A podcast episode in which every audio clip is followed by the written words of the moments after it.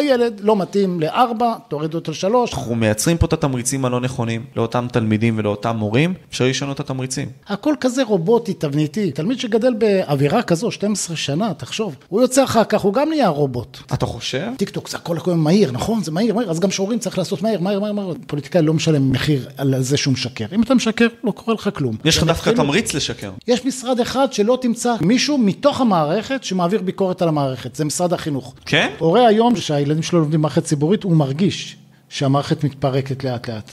אפילו כבר לא לאט לאט, מהר מהר. הפודקאסט של משה פבריקנט.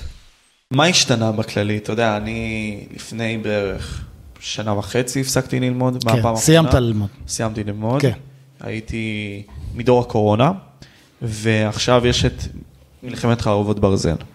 מעניין אותי, מעניינת אותי הפרספקטיבה עצמה של איך התלמידים חווים את השטח מבחינת מערכת הלימודית שלנו, וגם הבגרויות. איך הם חווים את זה. אז זהו, כשאתה נולד לתוך זה ומוטמע לתוך זה, אתה לא שם לב אה, בהבדל. זאת אומרת, התלמיד, הוא מקבל תנאים גרועים, אבל הוא לא יודע שהוא קיבל תנאים גרועים, משום שהוא נולד לתוך זה. הוא נולד לתוך המצב הזה. אתם, עוד הדור שלכם, זה כאלה שפתאום הקורונה נחתה עליכם תוך כדי החיים. אלה נולדו לתוך זה, ולכן הם לא אומרים, היי, השתנה לנו, קשה לנו, הם לא מודעים. הם נמצאים בקושי, אבל הם לא מודעים שהם במצב של אה, קושי, סוג של טראומה.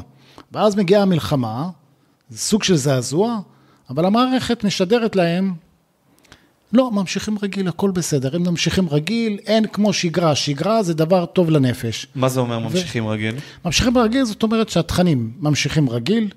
משרד החינוך בא ואמר, נתנו הקלות, שבעצם בפועל, אם אתה מנתח את ההקלות האלה, זה שטויות. אוקיי. הורידו חומרים שהם גם ככה לא היו קיימים, ואמרו להם, הורדנו לכם, הורדנו, הורדנו, אבל העומס על התלמיד, העומס הלימודי, הוא אותו עומס שהיה לפני זה.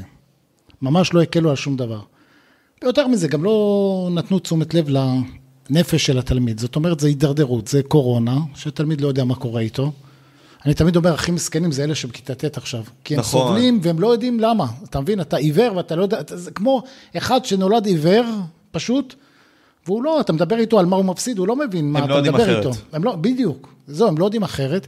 ואתה, כמי שמסתכל מהצד, אתה מבין שהם עוברים איזה סבל, והמערכת מתנהגת לא, שגרה, שגרה, מבחנים שגרה, לימודים שגרה, מגמות שגרה, הכל שגרה. עכשיו, בואו, כאנשים בוגרים, אנחנו יודעים שסוף העולם לא יקרה אם תלמיד לא ילמד כל כך הרבה מגמות, ולא ילמד מ-8 בבוקר עד 5 אחר הצהריים. אם הוא יסיים את הלימודים ב-2 בצהריים וילמד פחות נושאים, פחות מגמות, העולם לא יחרב. לגמרי. התלמיד יפתח את עצמו, הוא ימצא לעצמו יותר אפיקים לפיתוח של האישיות העצמית שלו, של התחביבים שלו, של נושאים הרבה הרבה יותר מעניינים ממה שלומדים בבית ספר. אבל הבית ספר, מערכת החינוך, תמיד משרה, לא, חייבים ללמוד, אין, חייבים את הבחינה, כאילו, בחינות רגיל, כאילו זה דבר קריטי. אם תלמיד לא ילמד את המקצועות האלה, לא יהיה עתיד למדינת ישראל. אבל זה העניין, כלומר, המורים עצמם עושים את העבודה שלהם, הם לא מרגישים שהם צריכים לעשות את ה extra step. כלומר, גם המורים שהם לדעתי מוכשרים עכשיו, האיכות שלהם לא כל כך גבוהה, זה דבר ראשון, אז הם לא מנסים כל כך להיכנס, להיכנס לחיים האישיים של אותו תלמיד, זה דבר ראשון. אה, ודבר שני, הם מרגישים שאתה יודע, נגיד סתם אני מורה למתמטיקה, אוקיי, לא משנה לי כל כך בריאות התלמיד שלי או משהו בסגנון הזה, אני עושה איך שאני יודע וזה הכל. ממש תבנית כזאת שזורקים על התלמיד. אה, הרבה מאוד מהמקרים אבל התלמיד עצמו, בגלל שהוא במערכת, בגלל שהוא לא בולט, הוא לא מצליח לבטא את עצמו. להיות אינדיבידואל ולמצוא את עצמו, ואז הוא מאבד את עצמו שם. ואז הוא חושב, אני מטומטם, אני לא טוב, אני בחמש יחידות, אולי אני אמור להיות בארבע בכלל, האם זה טוב שאני אהיה בארבע? כל התסבוכות האלה. אבל לדעתי זה בגלל הרבה מאוד מהמקרים המורים, אבל תשקף לי את זה, האם זה נכון?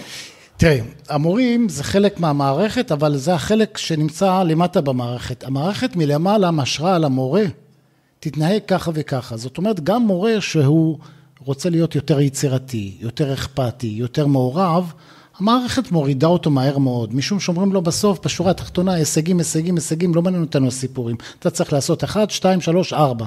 הוא לא יכול, לא נותנים לו מרחב, תמרון. ככה שאם אתה מורה בעל ראש גדול ורוצה לצאת רגע מהקופסה, ללמד בדרך אחרת או בצורה שונה, או להיות יותר רגיש כלפי התלמידים, אין לך זמן ואין לך אה, מרחב תמרון לעשות את הדברים האלה, כי המערכת הכניס, הכניסה אותך לשטאנץ עבודה מסוים, כמו איזה מפעל ייצור כזה, שיש תוצאה בסוף יום, אתה צריך לייצר כך וכך ברגים, לא מעניין מה קורה. ולכן מורה שהוא כבר במערכת, הוא מתביית לעשות את הדבר הזה.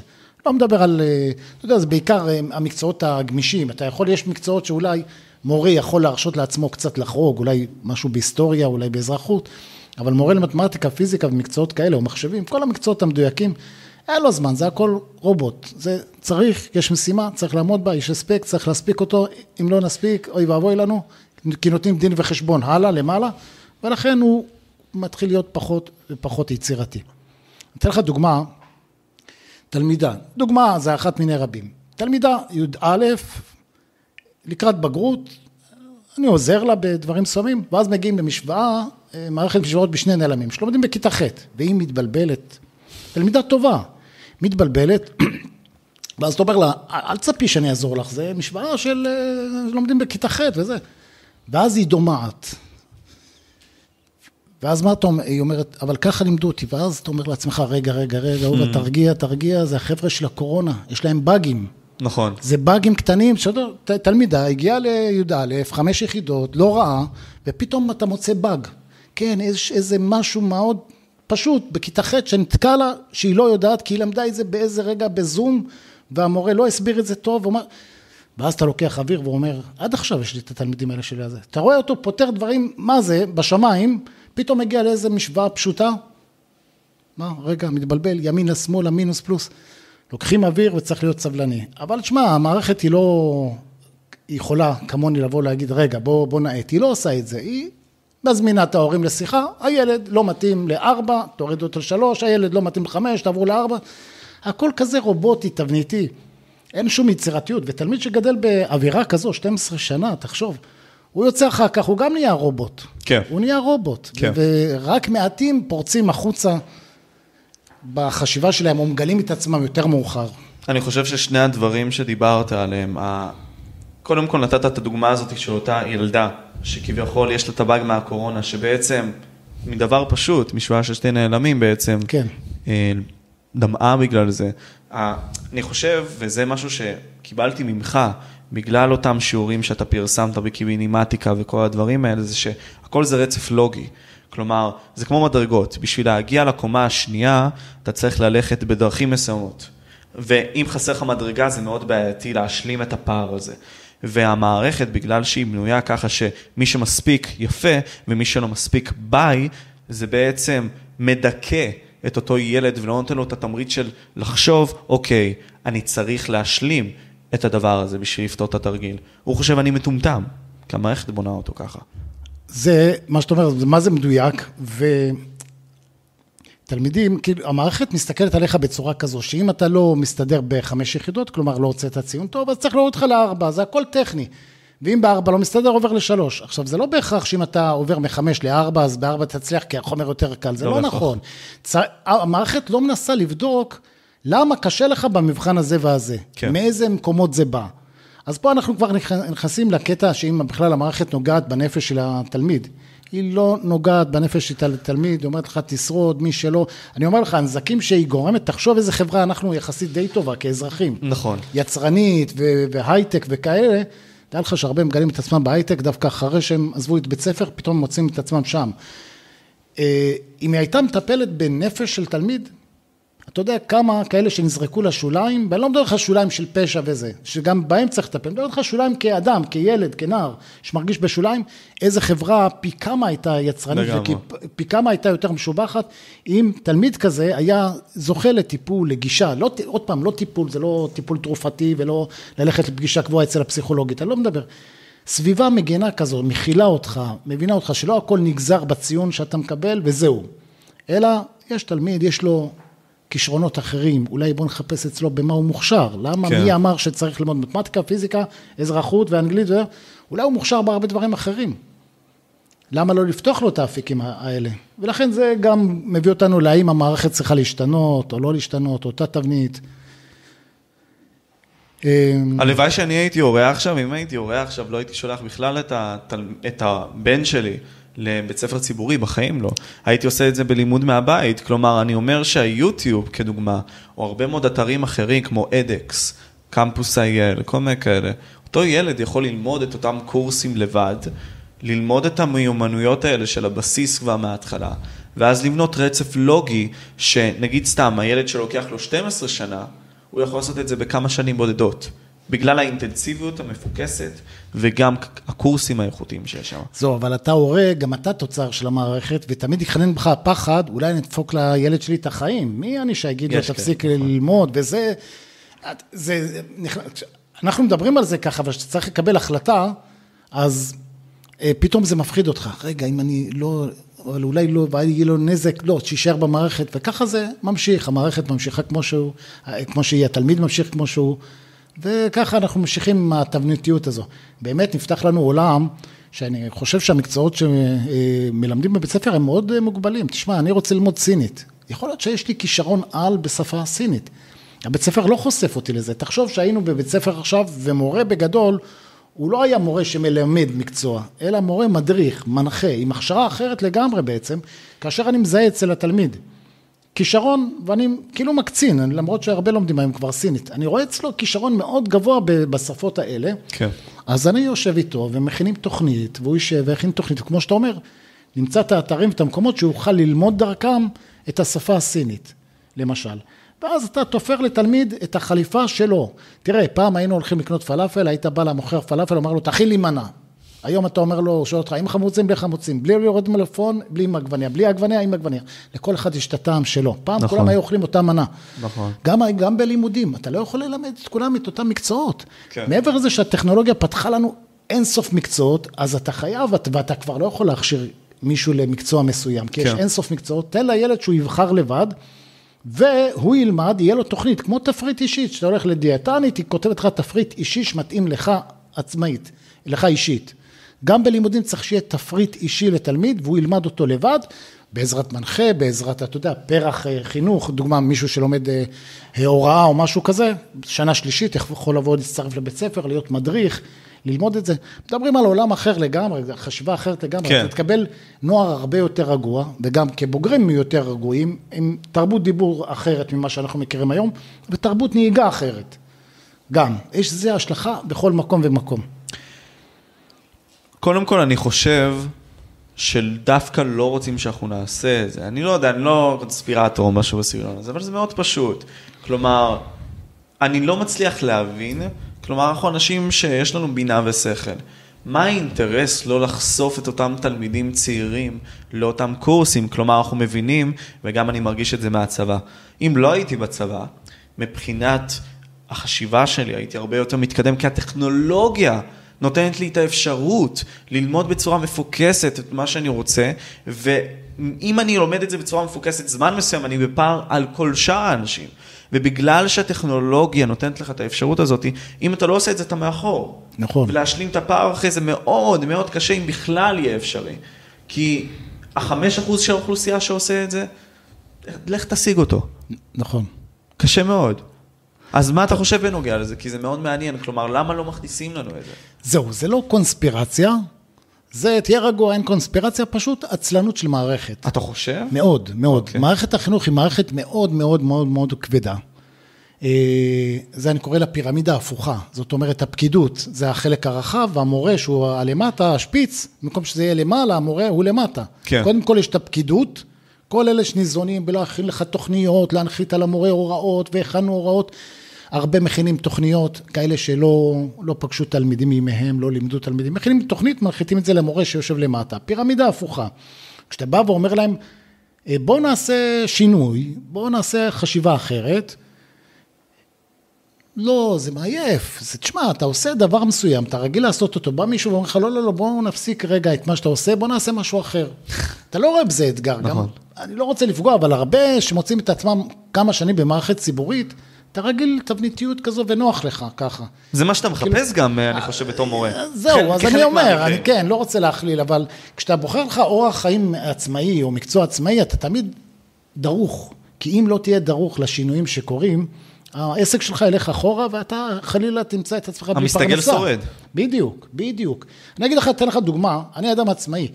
שבאה, נחתה הקורונה, אז אמרו לנו, תשמעו, ימותו עשרות אלפים, אה, בימים הראשונים דיברו בטונים כאלה, ואני נכון. התחלתי לחשוש, אתה יודע, מה לעשות. למזלי, ידעתי להתפרס גם באינטרנט, עסקים באינטרנט, לא רק הוראה, אלא כמה ענפים. היו לי כבר ארבעה ענפי פרנסה. אבל תסתכל על מי שעבד במגזר הציבורי, הוא פשוט לא, היה, לא דאג בכלל. נכון. המשכורת הגיעה בתאריך הנכון, זה לא משנה אם יהיה קורונה, לא קורונה, יש מלחמה, אין מלחמה. כי העצמאי, אתה אמור להיות יצרני, המוח שלך יצרני, להסתגל למצב, מה יקרה אם, מה יקרה אם, אתה כל הזמן דרוך ומשתנה בהתאם. המערכת הזו שאתה מדבר עליה, היא חושבת שטכנולוגיה, זה רואים את זה, הם, הם, הם מכינים לפעמים סרטונים, משרד החינוך, ואתה רואה אותם שהם הם לא מלמדים, אתה צופה בסרטונים האלה, אני נרדם אחר חמש דקות, כי הם לא חושבים, חושבים שאם שמים לוח יפה, אלקטרוני יפה וחכם, ואולפן יפה, אז זה מספיק, הנה אנחנו טכנולוגים, איזה יופי. הם לא מבינים שבסוף זה התוכן. תלמיד שבא לדבר כזה, זה יפה שאתה עושה עריכה יפה ותפאורה יפה, אבל בסוף זה התוכן. אם אתה לא תדע להעביר את הדברים בתוכן הנכון, אז זה, זה לא יעבוד, זה לא יעבוד. והקטע שגם מי שאחראי על הדברים האלה, הם גם לא, הם לא מתייעצים עם תלמידים. ולכן בראש שלהם, אה, טיק טוק זה הולך היום, בני נוער זהו, בוא נעשה דברים בטיק טוק, ואז זה יהיה מגניב, ואז זה יתחבר לנוער. לא, לא תלמיד, בהכרח. תלמיד לא צריך לראות אותך בטיקטוק כדי להתחבר לזה, הוא לא צריך לראות אותך. אם תעשה דברים שמדברים אליו, תבין מה עומד מאחורי הדברים שהוא מחפש. חושבים שאם תלמיד, אה, טיקטוק זה הכל הכל מהיר, נכון? זה מהיר, מהיר, אז גם שיעורים צריך לעשות מהר, מהר, מהר, מהר. תל, תלמיד אין לו זמן, יש להם הפרעות אה, ריכוז, אין להם הפרעות ריכוז, אתה שותה להם בראש, יש להם הפרעות ריכוז, אתה תעשה את מה שצריך בצורה מדויקת, תאמין לי שאני מעלה סרטונים לפעמים של 40 דקות, 37 דקות, ואני צופה בסטטיסטיקה של אה, יוטיוב. תשמע, סרטון של 40 דקות, אני רואה בממוצע, צופים בו 32 דקות, בממוצע. וואו. זה אדיר, זה, זה כמות גדולה. איפה ממש כמות קשב? גדולה. איפה הפרעות קשב? למה אני לא עושה סרטונים של 2-3 דקות? אלא אם כן, הנושא הוא מספיק ל-2-3 דקות, אז אני עושה. אבל אני לא עושה, יש כאלה אומרים, הנוער היום אין להם זמן, אין להם ראש לקשב, ולכן צריך לעשות להם סרטונים קצרים. מי אמר? אני מעביר את ה... אני מקליט את הסרטון לפי הנושא.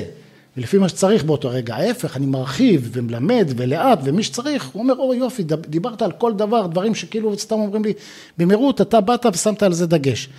אז אל תנסה להיות, כאילו, תנסה לחשוב מה הנוער רוצה, תדבר איתם, תדבר איתם. אני פוגש נוער יום-יום, אתה יודע טוב מאוד, יש לי שרת דיסקורד, שם אני פוגש את הנוער, אחת לכמה אני עושה איתם לייבים כאלה, שומע את השטויות שהם מדברים, את כל מיני דברים כאלה, יש לי קבוצה שקוראים לה בוואטסאפ, בין היתר רק לא בית ספר, וגם שם אני רואה את השטויות שהם מדברים, ומותר להם לדבר שם שטויות. אתה חווה את זה, אתה לא אמור להיות כבוגר חקיין, כדי למצוא חן בעיניהם, אלא לקלוט את האווירה ו... ולהבין שגם סרטון ארוך, הם ילמדו אם תעשה את זה בצורה נכונה. ומשרד החינוך, תראה, הוא לא מחפש, הם, הם למשל, איזה מורה דיברה איתי, מורה לפיזיקה, שהיא כנראה פופולרית בא, בא, באינטרנט וזה, לא אשתמש בשם שלה, אני לא יודע אם היא רוצה, אבל דוגמה, לא, לא בחרו אותה משרד החינוך לקמפוס אייל, שהיא לא תעביר את הנושא. מעניין. לקחו מורה אחר, שהוא קצת, אתה, אם תשמע אותו, אתה, אתה הולך לישון, שעת לילה מאוחרת, לך לישון. והיא תוססת, ואתה אומר, למה הם לא לוקחים, מחפשים ביוטיוב כאלה שמובילים, וזה, וזה, וחסכת לעצמך אודישן, כי הנה, אתה רואה שיש לו עוקבים, או צופים בו, קח אותו, תצלם איתו סרטונים. לא, הם שומרים את זה לאנשי שלומם, דברים כאלה, לא מחפשים להתייעל. כי זה למה? זה כסף ציבורי, זה לא כסף פרטי. כסף פרטי שאתה משקיע, אתה מנסה, אתה רוצה שהוא יניב לך אה, תשואה. כסף ציבורי זה פשוט לחלק, אתה קורא לחבר ולמורה הזה וזה, ושהמורה הזה תזכור, אתה חייב לי טובה, זוכר? לקחתי אותך לקמפוס אייל, תזכור. אז זה מגזר ציבורי שצריך לעשות לו דיאטה, שיהיה רזה מאוד. כשהוא יהיה רזה מאוד, אז הדברים לא ייפלו בין הכיסאות, אלא אתה תהיה אחראי על דבר מסוים, יבואו אליך דין וחשבון. היום, אם קורה משהו, האחריות מתפזרת על עשרות אנשים. אבל להרזות אותו גורם גם שהמערכת עצמה תהיה יותר תחרותית, כלומר באיזשהו מקום אני חושב. ותגרום לאנשים יותר כזה, אתה יודע, לחיות תחת ציר חם כלשהו. בדיוק. אבל זה משהו שדווקא אנשים לא רוצים, כי הם אוהבים את הנוחות. הם אוהבים את הקשרים האלה, את האינטרסים האלה, את הדברים האלה שמאפיינים את המערכת. אוקיי, אני הפקידה הזאת, אני מנהל את הכל. נוח לי להישאר 30 שנה בתפקיד. האם זה הדבר עצמם? לא בהכרח. יכול להיות שאני כפקידה פשוט נוראית בתפקיד שלי, ובגלל שאני נותנת לכולם הצלחה ונותנת להם את המקום שלהם והכל, ואוהבים אותי, אז אני נשארת. אבל זה, אני מבין מה אתה אומר, אתה צודק, הגישה התחרותית צריכים אותה, אבל מי ישחרר מהכוח כל כך בשביל לגרום לדבר הזה לקרות? זהו. כי, כי מישהו צריך לאבד את הכוח. זהו, תראה, כל שר מביא איתו איזה חבורה, והוא לא יכול לפטר את האחרים, כי אלה ירושה מהקודם. ואז המנגנון מתנפח, ואז באמת, אם אני אחראי לדוגמה על המתמטיקה, ויש כישלון במתמטיקה ארצי, אני לא משלם את המחיר, אף אחד לא בא אליי בדרישה, משום שזה מתחלק בין עשרות אנשים ואפילו מאות. זה אחראי על ההוא, וזה אחראי על זה, וזה אחראי על זה. אין מישהו שהוא אחראי בלעדי על הדבר הזה, ואז אליו אתה בא בתלונות. עכשיו אתה שואל, איך זה יקרה? זה לא יקרה. זה לא יקרה כל עוד אנחנו חברה זה. אני מאמין שכמה שזה אבסורד, שאולי אחרי השביעי לספטמבר, לאוקטובר, כן. אנחנו נעשה רוויזיה ושינוי מחשבתי בכל התיקים. זאת אומרת, יתחילו להבין, זה לא שאתה צריך לפטר אנשים, זה לאט לאט אנשים יוצאים לפנסיה, אתה לא לוקח מישהו אחר במקומו. לאט לאט מוותרים על תפקידים. זה יקרה כשהחברה תשמע, שפוליטיקאי היום הוא לא, פוליטיקאי לא משלם אה, מחיר על זה שהוא משקר. אם אתה משקר, לא קורה לך כלום. הוא לא משלם מחיר על שום דבר. יש לך דווקא תמריץ לשקר. יש, יש תמריץ כי זה עובר, זה שורד. אתה... אם יתחילו לשלם מחיר על המעשים שלהם ועל הדברים שלהם, הם יתחילו להשתנות. תשמע, היום יש שר חינוך, קוראים לו קיש. הוא יושב ברענן אחרי פיגוע ורוקד עם תלמידים ברחוב, כמו לא איזה אידיוט. לא, לא, פשוט, זה מקפצה. כתוב, הייתי חינוך. שר חינוך, בדיוק. זה אולי, אם אני ארצה להיות סגן ראש הממשלה או ראש הממשלה בעתיד, זה טוב, זה טוב לרפרטואר. מה אני צריך לעשות? לא צריך לעשות כלום, המערכת עובדת ב... מעצמה, אני לא צריך ל... אני מנהל את זה מלמעלה. אני סוג של מנהל, אני יותר תצפיתן כזה, כזה מסתכל, המערכת עובדת בעצמה. ולא אכפת להם, הם לא באים מתוך שליחות. אם צריך לשמוע בימים האחרונים, בחודשים האחרונים, את האלוף בריק, זה אלוף שאתה רואה שהוא שופע ידע צבאי, מדבר מאכפתיות. אבל אחד הדברים שבולטים, הוא אומר, אני באתי לתפקיד, אז כשנציב קבילות החיילים, מזה הוא התחיל כבודק את צה"ל, הוא אמר, באתי מתוך שליחות. כשאתה בא מתוך שליחות, אז אתה בדיוק כמו הגוף העצמאי שאמרנו, אתה רוצה לייעל, אתה רוצה לשפר, אתה לא מבין למה הדבר כזה מתנהל ככה, זה מפריע לך, זה כואב לך. אז אם יבואו יותר אנשים מתוך שליחות, לתפקידים למעלה, אז כנראה שיהיה שינוי. אם לא, אז אנחנו נמדדה. ומה המטרה שלנו בכל הדברים האלה? זה לשדר לנוער, חבר'ה, כשאתם תגיעו לעמדות האלה, אלה, אני מדבר לילדים בני 16, 17, 18, והיום כבר יש בני 30 שלמדו דרך הערוץ וכל מיני כאלה. תגיעו לעמדות מפתח, תזכרו את הדברים האלה ותעשו אתם את השינוי. אה, אבל דיברת על הצבא בקטע הזה, ודיברת על שליחות. אני עכשיו בצבא, כן. מרגיש את הדברים האלה. אני מבין עד כמה הגוף הזה, כמו מערכת החינוך, וגם לך יש הרבה מאוד say בנוגע לצבא, אני יודע, לא מנסה לייעל את הכוחות שלו, מן הסתם ראינו את השביעי באוקטובר ומה קרה, ואני מרגיש עכשיו בשטח את זה, שהמפקדים אכפת להם מהמקום שלהם. אוקיי? באיך זה מתבטא? לא באמת אכפת להם ממה הולך בשטח. לא אכפת להם שחיילים שלהם מתנהגים בצורה כלשהי, לא באמת אכפת להם. זה לא באמת משנה להם. משנה להם שהם נמצאים במיקום הזה והזה והזה והם מסמנים את ה-V ומתקדמים לדרגה הבאה. אתה מרגיש בשטח שלא באמת אכפת להם ממך. שאתה פשוט חלק מאותם חיילים, וזהו, זה בגדול. אה, ואווירה, לפחות אצלי, אתה יודע, יכול להיות שזה בגלל שזה יומיות והכל, אז האווירה כזאת היא מאוד באוויר. אבל אווירה כזאת, אתה יודע, אני לא, לא אדבר במינים האלה, אבל אווירה של בית בושת לגמרי. עושים מה בא לנו. אין כל כך פיקוח על הדברים האלה. אז אם האלוף בריק היה מבקר אצלי בבסיס, הוא היה רואה עד כמה הדברים האלה דפוקים לגמרי. עד כמה פשוט ההתנהלות היא לא התנהגות של התייעלות, אלא התנהגות יותר של לשמור על המקום שלך, וזה הכל. כל עוד לא מגיעים הכל טוב. כל עוד לא מגיעים אם יש את החתולים בחדר אוכל, הכל בסדר. אתה יודע, הייתה בדיחה לפני עשר, יותר מעשר שנים, שאם תיקח סגן או סגם, תשתול אותו באדמה, תבוא בעוד עשרים שנה, תקבל תת-אלוף. וזה בדיוק מסכם בתמציתיות את מה שאתה אמרת. יותר ויותר אנשים, תשמע, המערכת היא תשקיף, היא שיקוף של מה שאתה רואה, אתה תראה את זה במשרד החינוך, זה משדר לתלמיד, זה ממשיך הלאה. זאת אומרת, אם אתה אמרת, מורה רוצה, תן לי את העבודה שלי, קח את הביטחון, את השקט, עזוב אותי, זה מגיע גם לצבא. בא הקצין, אומר, בשביל מה אני צריך יותר מדי ראש גדול, בשביל מה להתעניין, בשביל מה דברים כאלה? תן לי, מה הגיע הוותק שלי, אני מקבל את הדרגה, מקבל את התוספת שכר. כשזו הגישה, אז אתה מקבל צבא כמו שאתה אומר. צבא כזה, שבעצם, והצבא הזה גם גורם להרחקה של אנשים שכן אכפת להם. זאת אומרת, אם אתה איכותי וכן רוצה להזיז דברים, אתה נתקל בגופים שבולמים אותך, שאומרים לך, היי, היי, תירגע. לא באנו לעבוד. לא באנו לעבוד יותר אני מדי. נמצא ביחידת הסרטה עובד, ונגיד, לי יש דברים להציע, אני רוצה לעשות אותם, והקצינים מלמעלה לא נותנים לי פשוט. כלומר, זה לא באג'נדה שלהם, זה לא, הם חושבים שזה לא חשוב, אבל אנחנו מכירים ויודעים שאותם דברים שהם לא חשובים יכולים, יכולים לעשות את כל ההבדל. דיברת על טיק טוק סתם דוגמה, כן? אז אצלנו נגיד, סתם אנחנו מייצרים טיק טוק, אבל הם אומרים, תייצרו טיק טוק איך שאנחנו רוצים. ואם לא, אם לא תייצרו, לא תייצרו בכלל. כלומר, אין פה פתיחות מחשבתית לדברים חדשים. זה הזוי, אני לא מבין למה. זה מה שנקרא רוח המפקד. מה שהמפקד בא, הוא משרה על החיילים, וזה ישפיע על היחידה. אם יבוא מפקד למשל עם רוח פתוחה וגישה מודרנית, ו- ותעשו, תהיו יצירתיים, וישדר את זה כלפי מטה, זה, דרך אגב, זה ההבדל בין מפקד טוב. מפקד פלוגה בגולני, וזה בכ- בכל יחידה, לא משנה באיזה יחידה, אני אתן דוגמה. לא בהכרח צריך להיות המצביא הטוב ביותר, שיודע מאיפה לאגוף וזה, לפעמים מה האווירה שהוא משרה בחיילים שלו, זה א', ב', אפשר לראות את זה גם בכדורסל. לא תמיד המאמנים, אתה מסתכל מאמני עבר, פיני גרשון למשל. כן. הוא היה לו אנרגיות שהוא היה משדר את זה למטה, שחקנים קדימה, fight וזה, הוא לא היה אסטרטג עכשיו ומכין את- את התרגילים שוואו, איזה מדהים.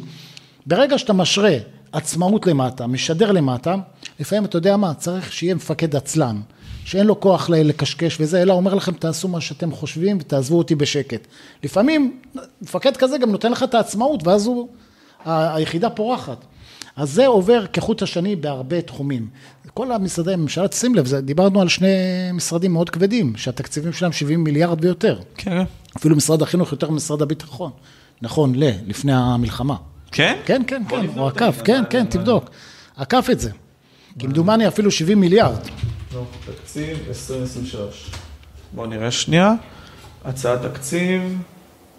בואו נראה, זה מעניין, מעניין מאוד מה שאתה אומר פה. ותחשוב על אה, מה רגע, עובר בבקשה. התקציב של החינוך, זה הרוב זה משכורות, זה לא פיתוח ודברים כאלה.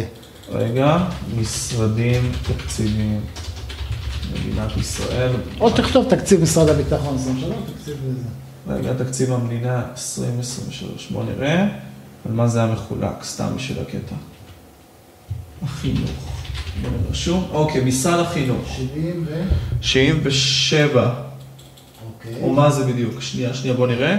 אה, מקורי. בסדר, בוא ניקח את המקורי, מה שאישרו. אחר כך תוספות, העברות. כן, משרד זה החינוך מתחיל 77. 77 וסיים ב-78, 9. לא חשוב, זה לא הבעיה. אוקיי, וביטחון, ביטחון זה 13. איך זה הגיוני? לא, לא, משהו פה לא בסדר. משהו פה לא הגיוני בכלל, רגע. רגע, בוא נראה. משרד הביטחון, כן, 63, וואו, אתה צדקת. כן, בהרבה. בהרבה. איך זה הגיוני בדיוק? ועוד, ויותר מזה, אתה אומר, אוקיי, נכון לצבא, אתה אומר, בטח הולך גם כספים לפיתוח, אמצעי לחימה, על כל מיני דברים כאלה, לא, אז זה חשוב לעתיד. ומשרד החינוך, רוב הכסף הולך למשכורות. לא שחלילה יש לי תלונות על המשכורות של המורים, צריך תוספת, אני אומר, זה הולך למשכורות של פקידות, משכורות של מורים, על זה אנחנו מדברים. זה הרוב מתבזבז על משכורת, זאת אומרת, אין לך עתודות פיתוח, עתודות של מדע, עתודות של... אה, מה הכוונה? אה, זאת אומרת, אין לך מחלקה. ב- במשרד החינוך שהתפקיד שלה זה לעשות תוכניות פיתוח עתידיות, תוכנית לימודים עתידית, אה, אוקיי. או דברים כאלה. משהו שהוא, אה, אתה שותל היום, משקיע מיליארד שקלים היום, וזה יניב לך עשרה מיליארד כן. בעוד כמה שנים. לא, לראות את הדברים הרלוונטיים, לא, זה כזה מתבזבז. כן, כן, שלם כן. לפקיד הזה, תקים מחלקה כזו. אני אתן לך דוגמה, אפילו במתמטיקה. השנה הודיעו על אה, תוכנית לימודים חדשה, לא הודיעו השנה, כאילו הכניסו לפועל תוכנית לימודים חדשה במתמטיקה. אוקיי. תשאל אותי מה, מה? מה חדש? כלום. לא חדש כלום, כלומר, היה, נניח, בוא ניקח, היו בעיות תנועה לפני כמה שנים, בשנות ה-90, ירד, חזר, ועכשיו ירד עוד פעם. היה פעם נושא שקוראים לו אינדוקציה, היה, ירד, עכשיו חזר. הנושא הזה של אינדוקציה. כלומר, סתם איזה מישהו משחק, ומחזיר את הנושא הזה, מוריד את הנושא הזה. עכשיו אתה שואל, איך זה בא לידי ביטוי בכסף? זה ועדות שיושבות ואומרים, ישבנו חמש שנים, הכנו תוכנית שתיצור למהפך במתמטיקה. זה יושבים, זה אנשים שאתה מביא מבחוץ, כל מיני פרופסורים, משלם להם משכורות, משלם תקציב, תקציבים, תכינו תוכנית, תכינו תוכנית, וכל הזמן בישיבות, בישיבות, דיונים, דיונים, דיונים, מתבזבז על הרבה כסף, בסוף מה מביא לך תוכנית? שאני למדתי בה בשנת 93 נניח, או משהו כזה. כן. כלום, לא עושים כלום, שום דבר. והכספים האלה, וזה הולך ומתנפח ומתנפח. וזה מאוד פופולרי להגיד, צריך להגדיל את החינוך, צריך להגדיל את החינוך, אבל מגדילים את זה, לא מגדילים את זה על ידי שכר למורים, או על ידי תוכניות פיתוח. יותר ועדות. מגמות, כן, בדיוק. יותר ועדות. ועדות דיבורים, של דיבורים, דיבורים, של להסיק מסקנות. זה חורה לי מאוד לראות כל פעם שאתם מדברים על איזה משהו חדש, אתה רואה, תפתח ספר של כיתה ד', אתה תראה צוות פיתוח. ואני לא מזלזל בפרופסור, לא מזלזל בדוקטור. פרופסור זה, פרופסור זה, פרופסור זה, פרופסור זה, ואז אתה אומר, איפה המורה למטה? המורה חדווה ישבה בוועדה ואמרה להם, אני מכירה ילדים, בואו אני אגיד לכם מה צריך, גם, תנו לי. לא, יושב והוא כותב לך שאלות, אני אומר לך, תשאל שאלות של כיתה ד' לפעמים מבוגר, הוא לא ידע. אני אתן, יש לי אוסף של שאלות שאני שואל מבוגרים מספרים של כיתה ד', הם לא מצליחים לענות. מצחיק. כן, כי יושב בן אדם שהוא מנותק, הוא בעצם לא, לא מבין, הוא חושב מה התלמיד צריך, כמו אותו מפקד שאמרת, מה אני חושב שתלמיד צריך, זה מה שילמד, זה ככה, הוא לא מבין אם תלמיד יכול להתמודד עם זה, מה היכולות, מה מצריך, מה התלמיד הזה עבר בכלל. לא, אבל הוא מסתכל בסוף האלה. בישורת האחרונה, שזה בחינת הבגרות, ואומר, אוקיי, לא, הם לא אז- רואים, לא, לא רואים לא אכפת בחינת להם? הבגרות. לא, לא, לא רואים מבחינת בחינת האחוזים הבגרות. אני מדבר, כלום? אה. לא, האחוזים בכללי, עכשיו עוברים נגיד סתם, מבחינת המדינה עצמה, אחוז כזה וכזה, אוקיי, סבבה, אז אנשים שרדו פה, הכל טוב. יש אה, דבר כזה, מי שאמר את המשפט הזה, זה דווקא סטטיסטיקאי, הוא אמר, יש שקר, יש שקר גס ויש סטטיסטיקה. אוקיי. הסטטיסטיקה זה השקר הגדול ביותר ואפשר לשחק עם זה, הפיקוח על המתמטיקה מצטיין בזה, בלשחק עם המספרים ותמיד לשדר שהכל בסדר, הכל מצוין, הכל טוב. אבל אתה יודע, הנזק הוא מתחיל בשוליים ולאט לאט הוא מגיע למרכז. אנשים, כמו במלחמה, פריפריה, ואז זה מגיע פתאום למרכז. גם הנזקים. אמר, אם אני לא טועה, אני זורק את זה, קניוק. אמר, אם תשאל פנס מה עיניו רואות, יאמר לך, הכל מואר. רגע, יגיד הכל מי זה אומר? הכל מוצף אור. כן, יורם קניוק. יורם קניוק. כן. שהוא רשם את הספר תש"ח לדעתי, נכון? אני לא זוכר, אני זוכר את כן, הציטוט הזה, לא- כאילו, אפילו לא ציטטתי בדיוק, כן? אם תשאל פנס מה עיניו רואות, יגיד, הכל מוצף אור. אנשים מסתכלים, מה אני רואה? לא מסתכלים לשוליים. ואתה רואה שאני בא ומתערב בעצם בתחום שהוא לא, לא, לא לי בכלל. אני מלמד ונוהג בשוק הפרטי. זאת אומרת, מבחינתי, ככל שמערכת ציבורית תקרוס, יותר טוב לך. יותר טוב לי, ברור. ואני יוצא נגד המערכת ושולח להם הודעות איך לייעל דברים, איך לעשות זה, בזים לך, כאילו לא, לא רוצים אה, לשמוע. אתה יודע, אני אגיד לך משהו חמור, אתה יודע ש... אה, לא, לא אגיד, מחלקה מסוימת במשרד החינוך, יושבים שם איזה שניים, ואתה יודע שהם מאיימים על מורים שבאו להתראיין בערוץ שלי? הם מאיימים עליהם? הזה, כן. הם מאיימים עליהם, אם אתה תמשיך להיות ככה, הם לא אומרים אם אתה תמשיך להיות ככה, אז נפטר אותך, אף אחד לא מדבר ככה. זה הזוי. כן, זה סופרנוס, הם למדו בסופרנוס, צריך לאיים בלי שזה יישמע איום. אבל רגע, תגיד. הייתה לך דוגמה פיזית שקרתה אצלך בערוץ, עכשיו מורה הגיע, היה אצלך, ומה הם עשו בדיוק? היו כמה, אבל אוקיי. זה אני לא רוצה להגיד דבר מסוים, כדי לא לפגוע במורה הזו או במורה הזה. הבנת? היו כמה, שבעצם הקלטנו סרטונים, ועמדנו לשדר אותם. איך לפעמים שידרנו אחד, ואז זה הגיע, ואז הם אמרו לאותה מורה, או אותו מורה, התקשרו אליו ואמרו לו, תשמע, אתה סוג של מפר חוזה איתנו, סוג של מפרה חוזה איתנו. המורה, המורה הזו, לא אוהבים להתעסק עם פיקוח, שאתה מקבל טלפון מפיקוח של מתמטיקה או דברים כאלה, לא נעים לך, לא, אתה לא רוצה להתעסק בשביל איזה סרטון יוטיוב, אז אתה בא ויורד מזה, ואז בפאניקה מתקשרים אליי, תוריד, תוריד את הסרטונים האלה, או אל תעלה את שאר הסרטונים. זה קרה לי ארבע פעמים, ארבע פעמים. אז, אז זה כי אתה פוגע להם כביכול בתמריץ שלהם, עצם העובדה שאתה מייצר אופוזיציה, זה כביכול הפחד שלהם לדעתך? כן, אני אומר לך, אם תמצא בכל מערכת, תחפש, תחפש מערכת המשפט, אפילו במערכת הביטחון, אנשים מתוך המערכת שמעבירים ביקורת על המערכת, תמיד תמצא, תמיד תמצא. יש משרד אחד שלא תמצא ש- גו- אה, מישהו מתוך המערכת שמעביר ביקורת על המערכת, זה משרד החינוך.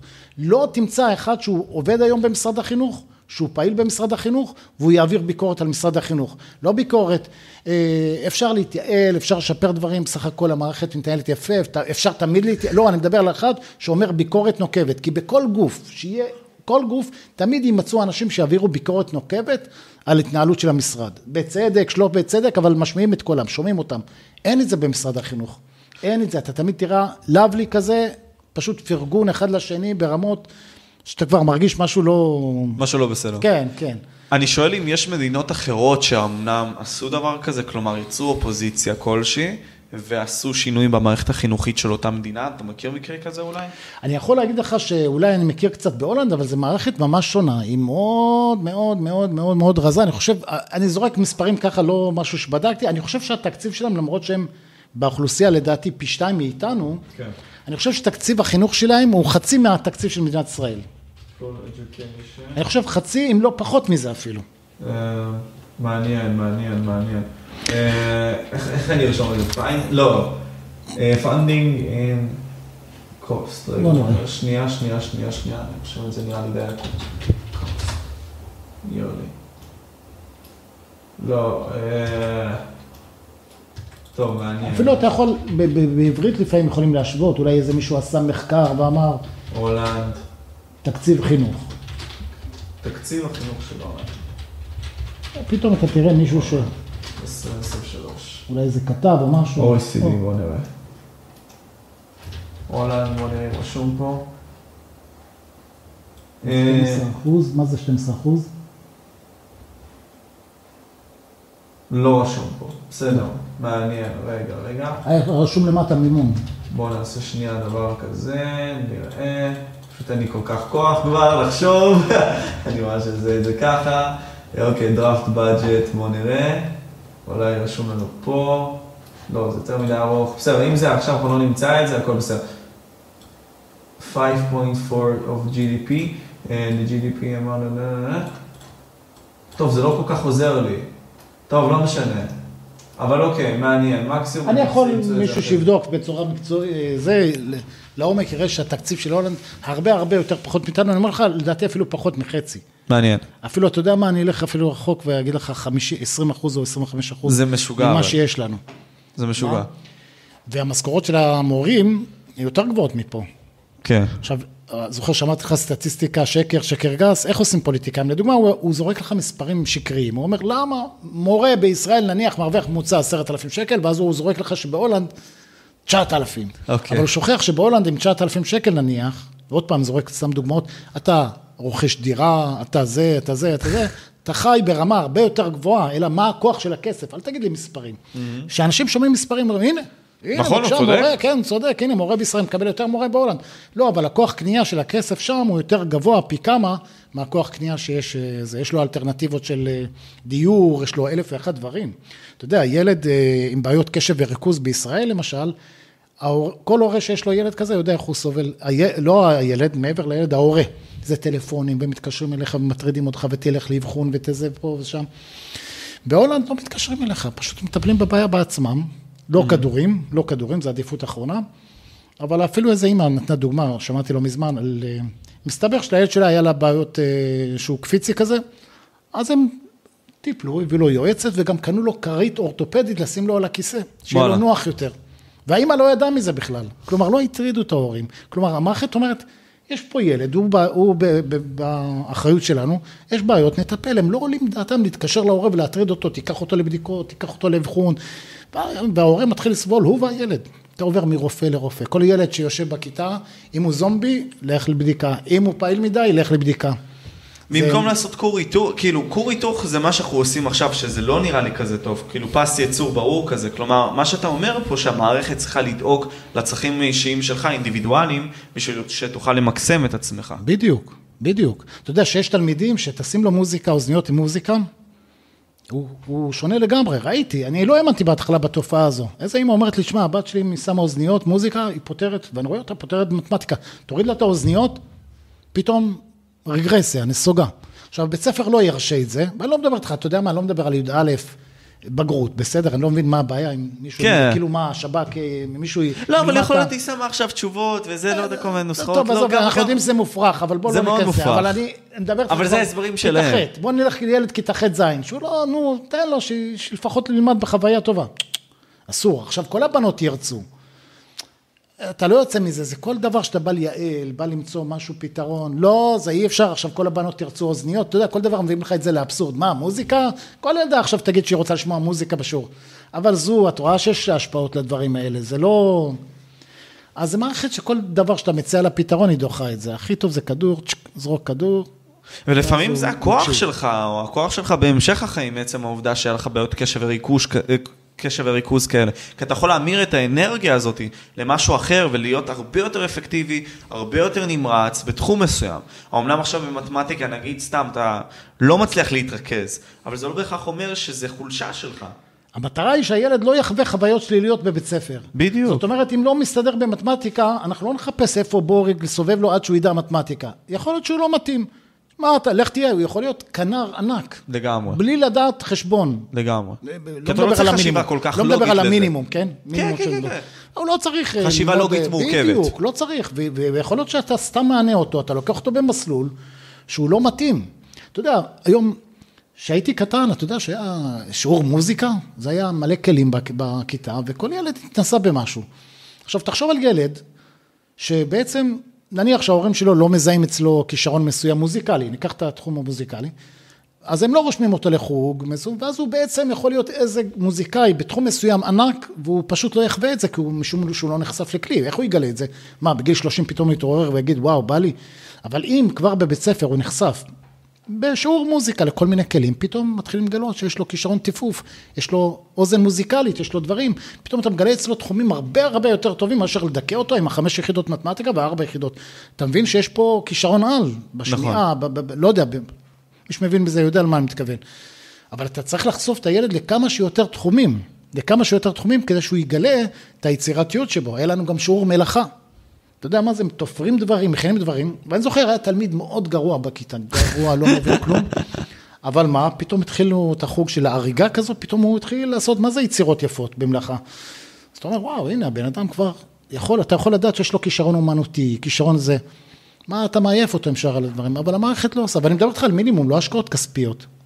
בכיתות נמוכות, פתח קצת, תחווה, שים כלים בכיתה, כל אחד שינגן משהו, יעשה משהו. מעניין אותי כמה אחוז מהילדים לוקחים נטלים. אני חושב שזה רק, אה, עכשיו, אם היה, היינו בכיתה עכשיו, כולם צועקים לך, כולם. כן, אתה חושב? אה, לא בדרך כזו או אחרת. בדרך רגע. כזו או אחרת. הנה, רגע, רגע. תשמע, 11% מהילדים, רגע, בוא נתכנס לזה שנייה.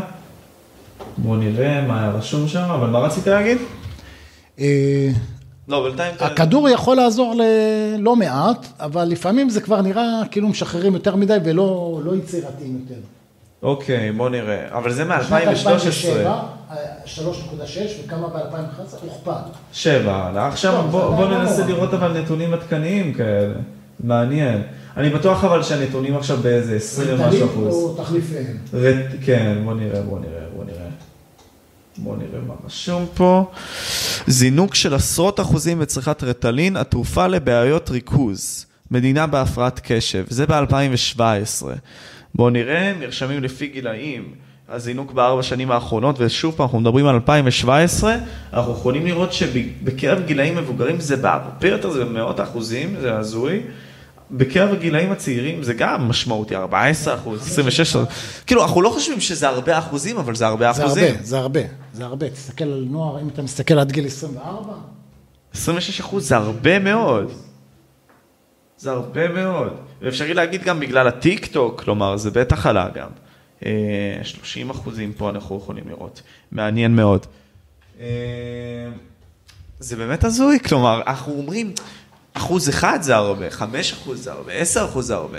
פה זה 26 אחוז, בגילאים המבוגרים, בסדר, אנחנו לא מדברים עליהם, זה לא האוכלוסייה כן, שלנו. כן. אבל זה באמת הזייתי. ואני בטוח שגם בגלל הקורונה אה, וההתבודדות בבית והטיק טוק והכל וכל מה שקשור לקשב וריכוז, אה, זה עלה הרבה יותר, אני בטוח. בטוח, בטוח. הבעיות קשב וריכוז, אם נקרא להם קשב וריכוז, כאלה ואחרות. כן. כן, אנחנו אומרים את זה בקטגוריה אחת, קשב וריכוז. כל מורה שיושב ורואה שהילד קצת מרחף, הוא לא חושב שאולי הוא חושב על איזה שיר, אבל לא אכפת. לו כל כך, אנחנו דיברנו על זה, אני לא לא. חושב שבאמת אכפת לו. לא, אבל תמיד, תשמע, גם, למה כהורה זה סתם מבאס אותך אם, מישהו, אם המורה מתקשר ואומר שהילד יש לו בעיה והוא קצת זה, אתה כבר יודע שאתה הולך לעשות סבב, ובסוף זה נגמר בכדור. כלומר, המערכת לא מציעה לך, זה לא שוואו, זיהינו אצל הילד, אתה אומר, יפה, שהמערכת רואה, מודעת, ערנית שעובר משהו על הילד, ובטח יציעו כל מיני תחליפים. זה בסוף נגמר בכדור, זה לא נגמר איזה... אין לנו מערך פסיכולוגי בבתי הספר. כן, מאוד אני, אני. זוכר שהתקשרת באיזשהו סרטון, זה על אה, אה, משהו של הנפש, אם אני לא טועה. מענה טלפוני למצוקה של תלמיד, כן. נכון, של הבתי אז, ספר. כן, אז אתה מתקשר, אז יש להם שעות פעילות. ואני כן. מדבר איתך במלחמת חרבות ברזל, שאולי מישהו היה אומר, צריך להקים מטות חירום. לגמרי. אז יש, זה משעה עד שעה. אתה צריך להתקשר, אם יש לך מצוקה, תתקשר משעה מסוימת עד שעה מסוימת. מתי התקשרת? אני התקשרתי מוצאי שבת אה, 19.30, אבל מסתבר שהם דווקא עובדים, הם עובדים מ-8 בבוקר עד אה, משהו כמו 6 בערב. מ-6 בערב עד 8 בבוקר אי אפשר להתקשר. הבנתי, במוצ"ש. אה, ב- בשבת. לא, לא, באמצע השבוע, באמצע בשבת הם השבוע. לא עובדים. הם ממש כמו זה פקידות, זה לא... הבנתי, תשמע. בער"ן זה 24-7. 24/7. אז אני חושב שאם משרד החינוך היה רוצה לעזור, היה נותן איזה תקציב לער"ן, דרך אגב, הורידו להם בתקציב האחרון. לפני שפרצה המלחמה, מעניין. הורידו להם. הורידו לער"ן תקציב מעניין. כמה מיליונים הורידו מעניין. להם. ומשרד החינוך, לפחות אם אין לך יכולת לבנות, תעביר. אבל אני מדבר על זה שיהיה בסטנדרט, שיהיה בכל בית ספר פסיכולוגים, שמזהים תלמידים, מדברים. בכלל, אתה יודע, לא צריך שיהיה בעיה לילד כדי להיפגש עם פסיכולוג. צריכים להבין שגם ילד שמדבר על איזה משהו קטן שהפריע לו, דברים כאלה, צריך שימצא גוף אה, מקצועי, שיהיה לנו אנשים יותר בריאים, אנשים יותר בריאים ולא רק משכילים. משכילים, משכילים, משכילים, אבל חולים. כן, קודם כל אני, טוב, יש לנו עוד זמן, אבל אני מדבר מבחינת האיפוס. כן. אני רציתי לדבר על המלחמה. הוצאת סרטון בנוגע ל-8200. כן. שדיברת בעצם על אותה תלמידה בינונית, שבסופו של דבר הפתיעה אותך בדרך ההסתכלות שלה, וגם אתה אמרת שאתה מש- השתמשת מאז בדרך שבה היא הציגה. נכון, כן. נכון. תדבר איתי על העניין הזה, כלומר, 7 באוקטובר קרה. ואנחנו ראינו, אתה יודע, את הקונספציה מתפוררת, ואפשר גם לדבר, אתה יודע, מבחינה פוליטית, על ההשלכות של הדברים מבחינה חברתית גם. אני אשמח שנדבר קודם כל במישור של המערכת עצמה, מה התכוונת לו- לומר בסרטון הזה, כי אמרת בסופו של דבר שתנאי הקבלה ל-8200 אולי לא כאלה טובים, כלומר, האנשים שנמצאים שם, אולי הם אלה שיכלו למנוע את הדבר הזה ולא מנעו ב-7 באוקטובר. תשמע, ב- לפני ארבע שנים הוצאנו, הוצאתי סרטון שקוראים לו צה"ל, צה"ל תתעורר, הפריפריה שווה יותר. זה, אתה יודע, דברים שמגלים היום, מדברים עליהם היום, מי שחי את השטח מכיר את זה כבר הרבה זמן. יחידות שדה ויחידות המודיעין קיבלו צבע מסוים. מה הכוונה צבע מסוים? שאם אתה בא ליחידת מודיעין כלשהי, נניח 8200, אז אתה מגלה שכולם פחות או יותר מאותו אזור מגורים ואפילו מאותו בית ספר. נכון. ואתה הולך ליחידות שדה, ואתה מגלה שיותר ויותר שם אנשים מהפריפריה. רואים את זה, זה היה ברור. אתה הולך למג"ב, אתה לא מתבלבל. אתה לא מתבלבל מאיפה כל אחד. עם האנשים. שנדפקים, האלה מאשקלון, שדרות, כן, כל כן, אלה. כן. רואים את זה, והתחילו לומר, בוא'נה, אתם מתחילים להיות איזה התפלגות בחברה, שיש אנשים, תתחילו לעשות... עכשיו, זה גורם לזה שאתה מביא את החבר שלך לא בקטע של פרוטקציה. אתה מביא מישהו, שואלים אותך מישהו, אתה אומר, יש מישהו בכיתה שלי, הוא מה זה גאון בזה, אז מושכים אותו, והוא, זה, אתה תביא מהסביבה שלך, נכון? נכון. אתה לא מביא מישהו מ... ואז נוצר מצב כזה, וכולם חושבים אותו דבר, ויש פה גם משהו של, אני מחויב לך, נכון? אתה הבאת אותי ליחידה, כן. יש לי איזו התחייבות אליך, אז נכון. אני לא אקום עליך יום אחד להגיד, מה, זה לא נכון מה שאתה אומר. נאמנות. בדיוק, סוג של נאמנות, ב- בדיוק. ואז לאט לאט כולם מיישרים קו, ונהיים פחות יצירתיים. אתה יודע, יש תלמידים שאני פוגש ואומרים לי, עובד, תשמע, אחרי שהם איתי מדברים פתוח בקטע הזה, אומרים לי, בוא'נה, יש פה 8200, אתה יודע, יש פה חיילים שלא הייתי נותן להם אה, זה, כאילו, אידיוטים לגמרי, אתה מבין איך הם הגיעו לפה? אוקיי. איך הגיעו? וזה זה גורם, כי זה מביא את זה, ואז נשארים בתוך הדבר הזה. עכשיו, זה אותה תבניתיות מחשבה, ואז מישהו מבחוץ, אתה, אתה כל הזמן, כולכם מביאים אותה חשיבה, אתה לא מביא תמהיל כזה של אנשים שחושבים בצורה אחרת. אם אני, יש פה קבוצה של 20, ביחידה שלי, של 20 חבר'ה מרעננה, שחצי מהם למדו בתיכון אביב, וחצי למדו בתיכון אה, אורט כפר סבא נניח, ואני באתי מפריפריה, אני מרגיש הרבה פעמים לא נוח להביע את דעתי או לומר דברים, כי יש להם את ההוואי חיים שלהם, אתה, אתה מבין, אתה מביא איתך ליחידה לא רק את החשיבה של המחשבים ושל. התרבותיות הזאת. התרבותיות, אתה, ואתה מרגיש זר, וכשאתה מרגיש זר, זה, יש להם הוואי חיים מסוים, שאתה אולי לא מכיר, קצת שונה מהוואי חיים שלך, כי באת מהפריפריה, זה מונע ממך גם להתבטא בדברים אחרים, להביע את הדברים שלך, מעניין. וזה משתיק. אני אגיד לך, אני, אני חושב שזה מאוד תפס אותי. אני בהתחלה רציתי להיות שייטת 13. אה, בגלל דברים מסוימים בפרופיל שלי, לא הצלחתי. רציתי דובר צה"ל, לא היה לי קשרים בכלל, לא הצלחתי. הייתי אמור להיות שריונר. עכשיו, אתה רואה, אני מאשקלון. אה, זה מה שהייתי אמור לעשות, הייתי אמור להיות כבר בשטח עכשיו. אה, איכשהו מצבים בריאותיים כאלה ואחרים okay. אוקיי. הובילו אותי למשטרה צבאית, ומשם הפכתי להיות uh, כתב באמצעים לא הגיוניים כאלה ואחרים. מה שקשה אבל לראות, שהייתי נגיד סתם בתל השומר, אתה באמת רואה את זה, כלומר, אתה רואה את התרבותיות השונה הזאת, נגיד סתם, אה, בחילות האחרים. נגיד, אתה יודע, אני לא זוכר איך קוראים לח, אה, לחיל הזה, שמייצר ומפיק סרטונים, אתה יודע על מה אני מדבר? היחידת ההסרטה של דובר צה"ל או משהו כזה. משהו בסגנון הזה, חושב, כן, יש יחידת כן. הסרטה שמצלמים שקשור לדובר צה"ל. אז הם מאוד שייכת. שונים באופק שלהם, אני מכיר את האופק הזה, כן? אבל האנשים מסביבי לא ידעו איך לאכול את זה, כי אתה רואה אנשים פתאום, עכשיו בפנים הם לא יגידו שהם מתנסים, אבל מבחוץ, כשאתה רואה אותם הם מאוד מתנסים, הם מאוד כזה... אה, בלייפסטייל, כזה הרבה יותר מסתכלים עליך מלמעלה, כי אתה באת מלמטה, זה באמת מורגש. אני לא יודע אם היה לי קשה יותר להתבטא בקטע הזה, אבל כן אתה מרגיש, וואו, יש פה חיה הזויה, נכון. אני לא יודע איך לאכול אותה, וזה באמת נוצר בגלל הדבר הזה שאמרת לפני ארבע שנים בסרטון הזה, שאני זוכר שראיתי אותו גם. זה ההתפלגות האי שוויונית הזאת במערכי צה"ל, על פי מקומות לוקאליים, וזה נוצר בגלל שוואלה, אתה גר עכשיו באשקלון, איך תגיע עכשיו לנתניה? איך תגיע לצפון? איך תגיע למרכז? זה מסובך הרבה יותר. עדיף להביא את מי שבמרכז, שיישאר במרכז ויהיה טוב. כן, כל, כל עוול שאתה עושה, תמיד יש בו היגיון. אתה תמצא, תחפש היגיון, אתה ותמיד- תמצא אם אתה תרצה. תמיד ההיגיון, בדיוק, כן, בדיוק. אתה, אתה יכול לבדוק את כל העולם סביב זה. עכשיו, זה, לא, שלא לדבר, זה גם משפיע גם על האזרחות אחר כך. כמובן, נכון? כי כל מיני הקשרים שאתה הזדמנויות יוצר, שאתה הכל. מקבל, בדיוק, לקבל את זה אחר כך. וזה לא צה"ל שאנחנו רוצים. אנחנו אמרנו צה"ל זה כור היתוך, אז בלי סיסמאות. אתה צריך להביא גם מפה, גם מפה, גם אם זה מצריך. כי צה"ל, מה קרה? הוא, הוא, הוא היה צבא שחשב על האיכות החברתית. ולכן הוא היה לוקח, אמנם הפערים הטכנולוגיים אה, היו פחות משמעותיים מהיום, אבל הוא היה לוקח חבר'ה שיש להם חשיבה מסוימת, טכנולוגית כלשהי, ומכשיר אותם בצבא לתפקידים מסוימים. אבל לאט לאט שהכל הת, אה, התפתח, אז הוא אומר, מה אני עכשיו, אני אקח מישהו שלא למד מחשבים, אני אתחיל להכשיר אותו, זה יותר זמן, זה יותר כסף, בוא ניקח מה מוכן.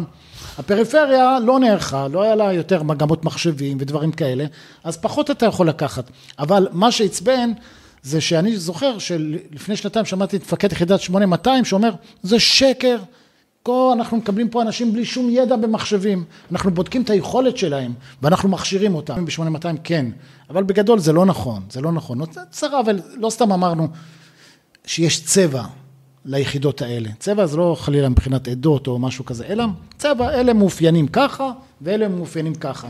ואני זה חושב- בלט, זה התחיל לבלוט בצורה ממש צורמת, ממש צורמת. ואני חושב שזה מגיע לעניין הזה שאף אחד לא בא להציל אותך. כלומר, אם אתה עכשיו בבית ספר, בחטיבה העליונה, או אפילו בחטיבת הביניים, זה לא משנה.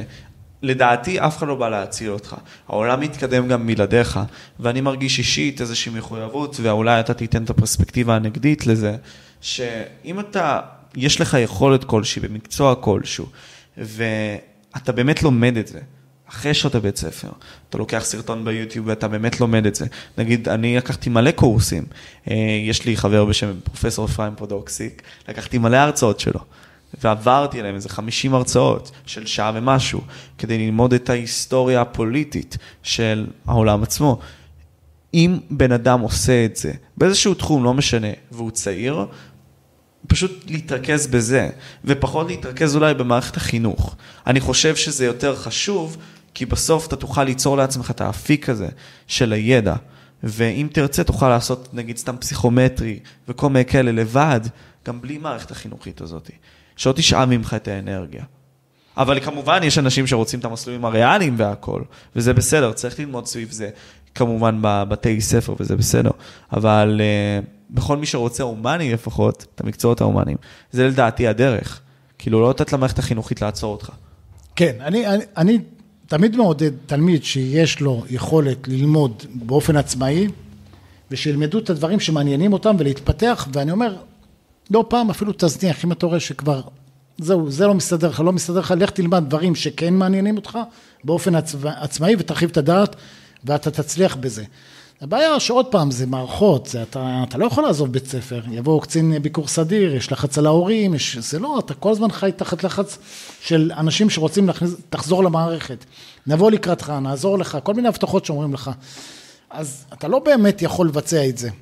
מה גם שיש בלמידה, שאתה לומד לבד, אולי אתה כן מכיר את זה, שאתה יכול ללמוד משהו, אבל תמיד יש לך, אתה צריך איזה מנטור לידך שיגיד, מה שאתה יודע זה טוב, זה נכון, זה מספיק, זה בסדר. כן. קבל אישור כזה. פידבק של... כן, כלשהו. בדיוק, אתה בסדר גמור, אתה למדת, אתה מצוין. כשאתה לומד לבד, אתה לא בטוח, אולי, אולי יש משהו כן. שמישהו למד ואני לא יודע אותו, או משהו כזה. זה אם תהיה מערכת עצמאית, שכל אחד בתוך המערכת ילמד באופן עצמאי כל מיני נושאים, ומורים יהפכו להיות מנטורים ומדריכים ומנחים, גם המורה ייהנה מהעבודה שלו, וגם התלמיד ימצא את האפיקים שבהם הוא טוב, ולא חייב את האפיקים שאני מכתיב לך, אלא אתה מכתיב לעצמך, ואתה מתנסה באלף ואחד תחומים. הלוואי שיהיה דבר כזה, שנגיד סתם יהיו שיעורים וירטואליים, שהתלמיד עצמו יצטרך ללמוד, ואחרי זה הוא חוזר לכיתה, והוא שואל את השאלה את המורה בצורה פתוחה, אוקיי, לא הבנתי את זה. וליצור איזשהו תמריץ לאותו תלמיד שהוא יעשה את זה, ואפשרי ליצור את התמריצים האלה. יש אנשים חכמים שיושבים במערכת הזאת, פשוט נוח להם, כמו שאתה כן. מתאר. אבל אני מאמין אישית שאתה כן צודק, כי בסוף לכל אחד יש את הצורך האינדיבידואלי. אה, אנחנו מייצרים פה את התמריצים הלא נכונים. בסופו של דבר, לאותם תלמידים ולאותם מורים, אפשר לשנות את התמריצים. ולבנות אולי מערכת יותר טובה ככה. אני חושב שכן, אני, תראה, אבל כמו שאתה רואה, אנחנו, מה שאנחנו מדברים זה כבר על תוכנית שבה הכל משתנה, האופי המורה משתנה. זה מאוד נראה כן, חזון כן. אחרית כן. הימים שזה יקרה בישראל. כן. אבל אני אומר לך שאחרי המלחמה הזו, יותר ויותר אה, הורים ואפילו קהילות קטנות יתחילו לעבור לתחום של הלימודים הפרטיים, אני אסביר לך על מה אני מתכוון. אה, הורה היום שלומד במערכת, שהילדים שלו לומדים במערכת ציבורית, הוא מרגיש שהמערכת מתפרקת לאט לאט. אפילו כבר לא לאט לאט, מהר מהר, מתפרקת. אבל יש להם פחד, כי אין אל- אלטרנטיבה. אתה יודע שאתה לא יכול להקים בית ספר פרטי ולקחת ילדים קטנים. נניח חטיבת ביניים ותיכון שילמדו בבית ספר פרטי. אתה צריך אישור מהמדינה ולא ייתנו לך אישור כזה. כן. אבל למה אני אומר לאט לאט זה יקרה בקהילות קטנות? הם יתחילו לומר, רגע, אם אני עכשיו מקים בית ספר, אנחנו קהילה קטנה ומתאגדים. לא נדבר דתיים, כי אלה יש להם את המוסדות הפרטיים שלהם וזה. אנחנו כקהילה מתאגדים, מקימים איזו עמותה עם כסף, ואומרים בואו, מביאים מורים, משלמים להם שכר, ובואו תלמדו את הילדים שלנו. בעצם הדבר היחיד שיכול למנוע זה חוק חינוך חובה, זאת אומרת שהמדינה תבוא ולהגיד לך, מה פתאום אתה לא שולח את הילד שלך לבית ספר? אבל הורים היום מבינים שהמדינה חוץ מלאיים עליך, מה היא תעשה? תכניס אותך לכלא? מטרת החוק מלכתחילה הייתה שהורים לא ייקחו את הילד וישלחו אותו לעבוד בבניין, ויקחו לו את המשכורת. כן. אז עשו חוק חובה, ושילד לא יסתובב ברחובות, שההורה ישלח אותו לבית ספר. אבל אם הורה היום, אתה לא יכול לקחת הורה נורמלי ולהכניס אותו לכלא, כי לא שולח את הילד לבית ספר ציבורי. הוא שולח לי פרטי, והוא אומר לך, אתה יודע מה? ואתה אומר לו, הוא לא יקבל 12 שעות לימוד, כי אני נותן ואתה, והוא לומד בבית ספר אה, לא מוכר. אתה אומר לו, אבל הוא יכול לגשת לבחינת בגרות כאקסטרני. נכון. נכון? אומר, אז אני לא צריך את התעודת 12 שנות לימוד שלך. 12 שנות לימוד זה תעודה משנת תרפפו, לאשר למישהו שלמד 12 שנים, מה אנחנו בתקופת הזה. אז אם הילד שלי יכול ללמוד בבית ספר פרטי, שאנחנו נשלם, אז הוא ילך, ילמד את הלימודים האקסטרניים, יוציא את מה שהוא רוצה ויסתדר. מה שיקרה זה שאו, ולאט לאט מהמערכת הציבורית ינשרו יותר ויותר תלמידים ואתה תראה, זה לא שהמערכת הציבורית תגיד וואו עכשיו במקום 500 תלמידים יש לנו רק 200 אז בואו ניתן את כל כולנו לזה, הם פשוט יזניחו את זה עוד יותר. כן. זה סתם משהו שאני זורק מהתחושות שלי ויש לי תחושה שהתחושה שלי תהיה צודקת. אבל איך, איך אפשרי ליצור את זה? כלומר, אני מאמין שאתה יודע, בפודקאסט עצמו עכשיו שומעים גם ההורים, ויכול להיות גם הילדים עצמם של ההורים. יכול להיות. אבל בכללי, שתי האוכלוסיות האלה שומעות את הדבר הזה. איך אפשרי ליצור את הדבר הזה? כלומר, איך, איך הדבר הזה יכול לקרות? כלומר, איך אנחנו יוצרים התאגדויות כאלה אה, מיוזמתנו האישית, למרות החוק הכתוב, אה, ויוצרים את השינוי הזה. אז זה יהיה מרד. מה זה מרד? לא משהו דרמטי, כן. אבל כבר, אתה יכול לבדוק את זה, כבר עיריית תל אביב מגבשת תוכנית כזו. זו תוכנית, איך קוראים לה? אמ, אתה זוכר? אה, אתה יכול לעשות איזשהו רעיון עם אה, גברת שירלי ברכה, עם מחלקת החינוך של עיריית תל אביב, ושם הם אומרים, רגע, זה לא שאנחנו נהיה עצמאים לגמרי. הלוא אתה יודע, יש, יש מערכות עצמאיות, כמו של החינוך החרדי, ממלכתי-דתי. זה חינוכים שהם אה, כמעט אה, פרטיים לחלוטין. הם אומרים, אנחנו נהיה תחת משרד החינוך, אבל הוא לא יקבע לנו את התכנים שלנו. אוקיי. שם לב מה אני אומר? לא יקבעו יותר את התכנים. זאת אומרת, עיריית תל אביב תגיד, הלוא קם לך לדוגמה, נניח, בוא ניקח, הנה, זה הרעיון. אתה ראית של המנגנון. כן. תיקח, אה, יקום לך שר עכשיו, שר המורשת, ויגיד, מעכשיו אני רוצה שבבתי ספר ילמדו על בית המקדש, נניח. נגיד. על אה, איך, מה עושה הכהן הגדול, מה זה. והוא מכתיב לך. באה עיריית תל אביב אומרת, לא, אתה לא תכתיב לי יותר תכנים. אנחנו עם שונה ומשונה, כל אחד יש לו את הדרישות שלו. אנחנו נכתיב את את התכנים ונעמוד במבחנים שלך. אבל אבל. אתה יותר לא תכתיב לי תכנים. זאת אומרת, לאט לאט אתה מדבר על סוג של עצמאות. נכון. סוג של עצמאות. זאת אומרת, אתה, בית ספר שלך יכול לבוא ולומר, את הנושאים האלה לא ילמדו אצלנו, למרות שזה חובה בכל... אה, אבל רגע, זה יכול ליצור איזושהי בעיה כלשהי. איזו כלומר, בעיה? לדעתי. קודם כל, הרעיון הוא טוב, אבל אני אומר, נגיד, לא לומדים אז מקצועות כמו תנ"ך, סתם דוגמה, או מקצועות ספציפיים בהיס... כאילו, אני, אני רוצה להבין את ההשלכות של הדבר הזה, כי אם הם אומרים, אוקיי, אני לומד מה שאני רוצה תכלס, וניגש לבחינות ספציפיות, שזה נגיד, סתם אני מניח, מתמטיקה, אנגלית ואולי שפה, וכל שאר המקצועות אולי לבחירתם, אז זה יכול ליצור מין סוג של ואקום אתה יודע, בעייתי. אדם דתי או מסורתי, יהודי מסורתי, כל פעם שאומרים לו, לא ילמדו תנ"ך וזה, אז הוא נבהל, מה לא ילמדו תנ"ך וזה? אפשר לחשוב שהיום לומדים תנ"ך. תשאל ילד, אני אומר לך, תלמידים מסיימים 12 שנות לימוד, אתה אומר לו, מי, מי הם שלושת האבות? מי זה שמשון הגיבור, אתה יודע עליו משהו? אתה אומר, גם ככה לא מלמדים היום תנ"ך. אבל מה שהיא אמרה, היא אמרה ברעיון הזה, כן? שבעצם, תסתכל, לדוגמה בממלכתי דתי, יש תקן כזה שקוראים לו רב, בבית ספר, זה איש רוח, נכון. תקרא לזה פילוסוף, שהוא מלמד את הילדים מוסר, הוא עושה להם שיעורים על מוסר, על יהדות, על זה, על פה, שם.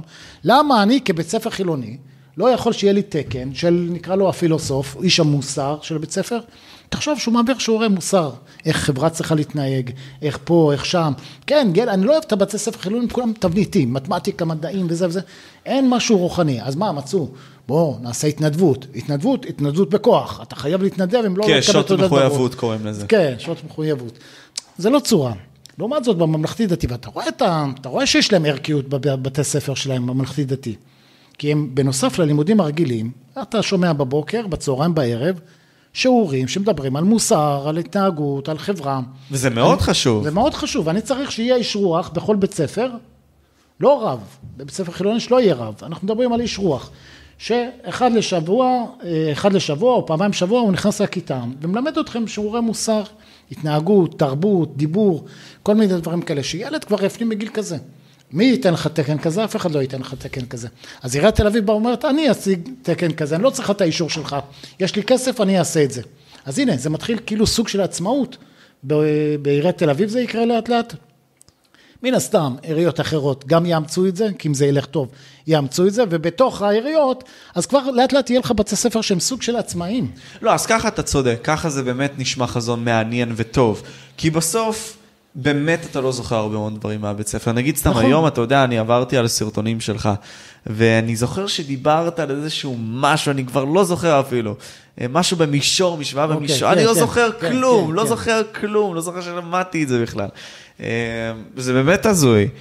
אני באמת לא זוכר, אז אני אומר, המערכת עצמה צריכה להשתנות בזה שהיא יוצרת את התמריצים הנכונים.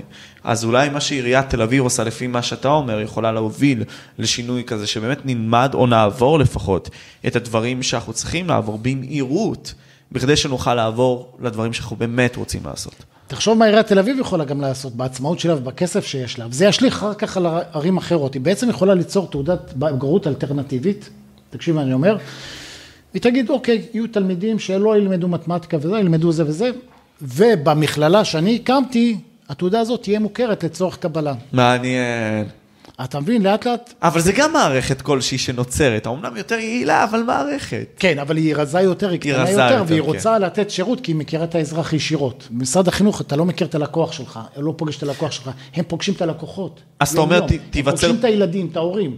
תיווצר פה תחרות שתאכל בהמשך הזמן את משרד מיד, מיד, לא, משרד החינוך לא, זה מיד ערים אחרות יחקו את עיריית תל אביב. תמיד זה קורה מהעיר הגדולה וזה הולך ומתפזר. מעניין. אה, לשוליים, תמיד, הם החלוצים, כי יש להם כוח וגם אה, עוצמה. והם ייתנו לך מוצר שהוא תפור לך, יגידו לך, הילד שלך לא צריך לסבול בבית ספר. הוא לא מספיק טוב במקצועות האלה, ילמד את המקצועות האלה והאלה, התעודה שהוא יקבל בסוף זו תעודה כזו וכזו, שאין בה מתמטיקה, בכל זאת הוא יוכל להתקבל במכללה שלנו. מעניין. על פי קריטריון כזה וכזה, או כל, או כל דבר אחר. אני חושב שאתה יודע, אני אמ, לקחתי את ההרצאות של אותו אפרים פודוקסיק. בסוף, גם אני חושב בחברה זה דבר נכון. בשיטה הקפיטליסטית אתה צריך רק להתרכז בדבר אחד בצורה ספציפית. כמובן עדיף שאתה תדע הרבה מאוד דברים, אבל מספיק שתתרכז בדבר אחד ספציפי, תהיה בו הכי טוב, זהו, אתה לא צריך מעבר לזה. הידע הכללי הוא חשוב, אבל מספיק שגם תהיה מחודד בדבר אחד, וזהו. אז גם על העניין הזה, שמספיק לנו אולי רק מקצוע אחד להיות בו טוב, לדעתי, ובמה שאתה אוהב. במה שאתה אוהב. שאתה תהיה ותלך איתו עד הסוף. כן, לגמרי. ואני אגיד לך עוד דבר מסוים. אנחנו מדינת ישראל, והנה עוד פעם, אנחנו בחרבות ברזל עכשיו. אם אנחנו מדינה כשאר המדינות, אז לא עשינו בזה כלום. אנחנו כמדינה יהודית, שמקבלת לתוכה את כל אזרח שהתקבל יתקבל כשוויון כן. מלא, אבל האופי הוא אמור להיות יהודי, לאו דווקא בקטע דתי, אלא שאתה מביא ערך מוסף. Mm. אם אתה לא מביא ערך מוסף, זאת אומרת, אתה אומר, אנחנו מדינה שאכפת לנו מהחלש. כי אתה מביא איתך ערך מוסף. אנחנו לא קפיטליסטים. זאת אומרת, תבין מה אני אומר. היום זוג צעיר לא יכול להגיע לדירה. אמת. לא יכול להגיע לדירה. חד משמעית. עכשיו, אם מדינה אומרת, לא, אנחנו מדינה יהודית, והתפקיד שלנו זה לדאוג שלכל זוג שיתחתן, יהיה לו יכולת לקנות דירה. אז לא יקנה דירה שבעה חדרים ולא וילה, אבל דירה מינימלית. ובונים את זה בצורה שמסובסדת או במחירים מסוימים. אתה יודע שבאנגליה, בלונדון, יש אזורים שהם אזורים יוקרתיים, ואם אתה בתור קבלן רוצה לבנות שם עשר קומות, הם מחייבים אותך לבנות בשתי קומות הראשונות או שלוש קומות דירות קטנות, וקובעים לך מה המחיר של הדירה יהיה. ולמה? כדי ליצור אינטגרציה, שיהיה ערבוב של אוכלוסייה, שלא במרכז לונדון יגורו רק העשירים, ונלך ללך וזה שם עניים, אלא שיהיה ערבוב. שזה מאוד חשוב. זה חשוב, הסביבה האינטגרציה מייצרת את האדם. אחרת אתה כמדינה יהודית, מה לי ולך, אתה איזה עשיר גדול ואני אחד שקשה יום, מי אתה בכלל שתגיד לי יהודי, לא יהודי, אני לא איתך, אני לא עם איתך, אני לא חבר שלך ולא, כלומר יוצר עוינות, אם אתה רוצה ליצור פה עם אחד, אתה חייב שתהיה אינטגרציה, שיהיה פה ערכיות, שיהיה פה ערך מוסף. כן. אבל אם הכל מתחיל ונגמר בכסף, אז חבל על הזמן, כי זה גם בלוס אנג'לס. זה מתחיל ונגמר בכסף. נכון. אז אם אין פה ערך מוסף, אז, אז בואו נסגור. אפשר ללכת, כל אחד שיתפזר לו, יחזור לאיזה מדינה שהוא בא, או ההורים שלו, או הסבים שלו, ונ- ונוותר על המדינה. כי באנו לפה עם ערך מוסף. אם אין ערך מוסף, חבל על הזמן. וערך מוסף מתחיל מבית ספר. אני לא רואה איזה ערך מוסף תלמיד היום מקבל בבית ספר. חד משמעית. הוא לא מקבל שום דבר. חד משמעית. אני מרגיש מבוזבז מאוד, אבל הרגשתי מאוד מבוזבז, למזלי הקורונה הגיעה והצילה אותי. אם לא הקורונה, אני לא יודע. לא יודע איפה הייתי עכשיו. כי הקורונה נתנה מפלט לתחביב האישי שלי לצאת לבחוץ ולהקרין אותו לבחוץ, ולהתבטא איך שאני רוצה. עצם העובדה שהייתי בחדר הסגור שלי וכביכול לא הייתי יכול לצאת, לקחתי את הכישלון החברתי הזה, בזה שאתה לא יכול להיות עם החברה שלך, להצלחה כלשהי, וזה היופי, אני חושב שהרבה מאוד אנשים בקורונה קיבלו. הצעירים, האפשרות הזאתי של למצוא את עצמך דרך האפיקים האינטרנטיים. מי שכן מצא, מי שכן מצא, יש. כאלה שהלכו לאיבוד בגלל זה אני לגמרי. אומר, אם יסיימו את, הלימודים בשעה שתיים, ולא ב-4, 5, 6, אז לילד יהיה זמן גם לפתח את הכישורים האישיים שלו, את הדברים שיותר מעניינים אותו מאשר סתם לימודים. נכון. את הדברים שהוא טוב בהם ולא לומדים אותם בבית ספר, ולא לומדים אותם בחוגים, לומדים אותם באופן עצמאי, כמו שאתה אמרת. אבל, אז, אז פה בוא נתעכב על זה, כי מגיע מלחמת חרבות ברזל, ומגיע גם העניין הזה של ההפגנות, אה, ביבי עוד מעט, ההדחה, מה שיהיה אחרי המלחמה, כל אותם דברים. מבחינה חברתית, הסולידריות החברתית, אני לא מרגיש שהעם דווקא מחובר, הוא מאוד מפולג, ואני חושב שהמלחמה מוסיפה לזה, וכמובן שביבי מוסיף לזה. כן. איך אפשר ליצור את האיחוד הזה? כלומר, זה, צריך להחיות את הדבר הזה. כי אנחנו בינתיים, אתה יודע, גם האינטרנט מוסיף לזה. עצם העובדה שאני עכשיו יכול לדבר עם מישהו מארצות הברית, יכול להיות שאני מחובר אליו יותר מאשר ללאום שלי. ההסתכלות הגלובליסטית הזאת, שהיא מאוד נכונה. יוצר פה הרבה מאוד בעיות. יש מצב שבכלל, שיהיה פיצוץ באמת חברתי ופילוג. אני מאמין שיהיה פילוג ענק אחרי המלחמה, דווקא לא תהיה אחדות, לא תהיה אחדות. תראה, פעם, אולי יש בזה משהו טוב. ל... היית פותח עיתון והיה בעל טור, מה שהוא אמר, זה נשמע בסדר. היום כל ידיעות, הוא פותח טיק טוק והוא פותח live. נכון. הוא מדבר ל-150 אנשים, נכון. והם יודעים את האמת, הם יודעים את הסטטיסטיקות, הם יודעים היסטוריה, הם יודעים הכל, לנתח. זה לכאורה היה צריך להיות דבר מבורך. אבל זה יצא שכל אחד, מי אתה שתגיד לי מה ההיסטוריה? אני אגיד לך מה ההיסטוריה, זה כל אחד יש לו דעה. 100 אנשים זה 200 דעות.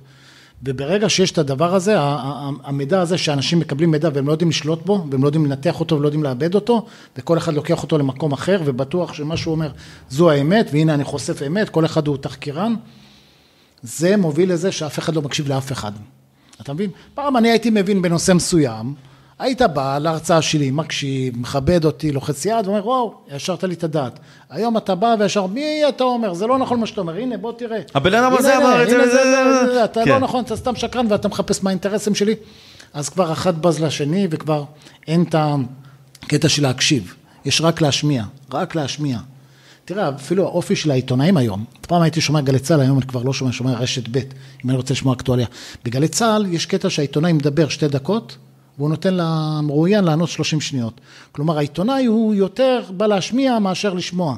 אין מטרת השאלה לשמוע מה אתה אומר, אלא אני רוצה להשמיע את מה שאני, ועל הדרך תשמיע את דעתך. זה מאוד מאפיין את גלי צה"ל למשל. וזה לאט לאט, אתה רואה יותר עיתונאים שהם כבר לא עיתונאים, אלא הם בעלי דעה. הוא מראיין, ובערב הוא בפאנל מביע את דעתו. דעתי ככה, ודעתי ככה, ודעתי ככה, ודעתי ככה.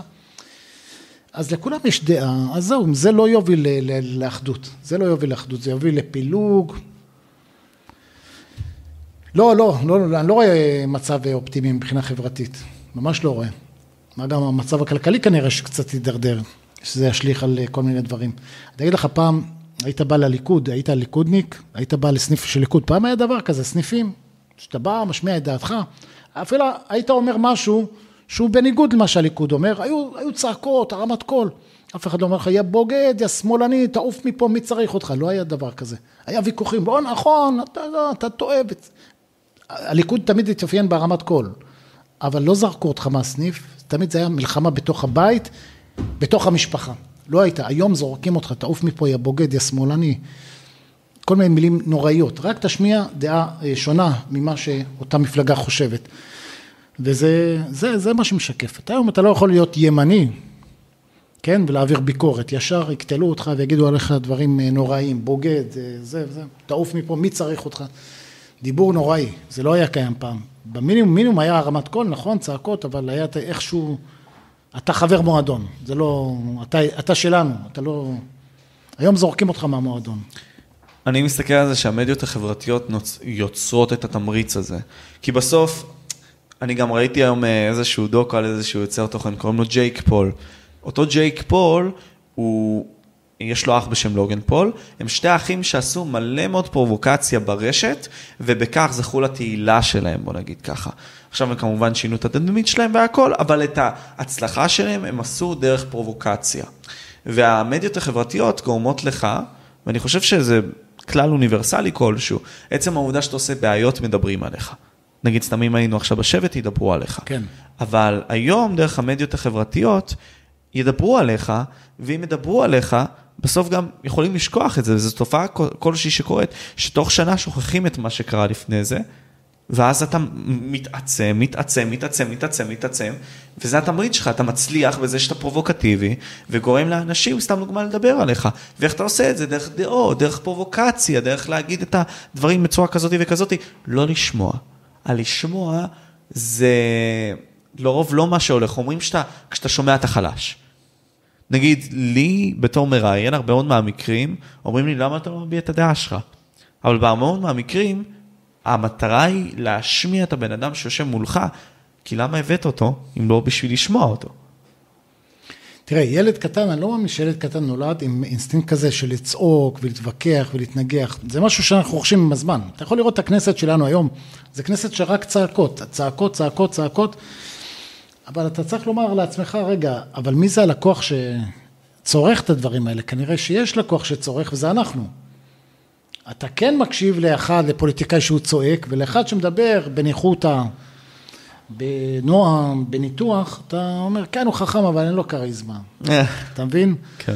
אתה בוחן אנשים כאילו לפי הכריזמה, לפי המצלמה, לפי איך הוא יוצר פרובוקציות או דברים כאלה, והוא המועדף שלך.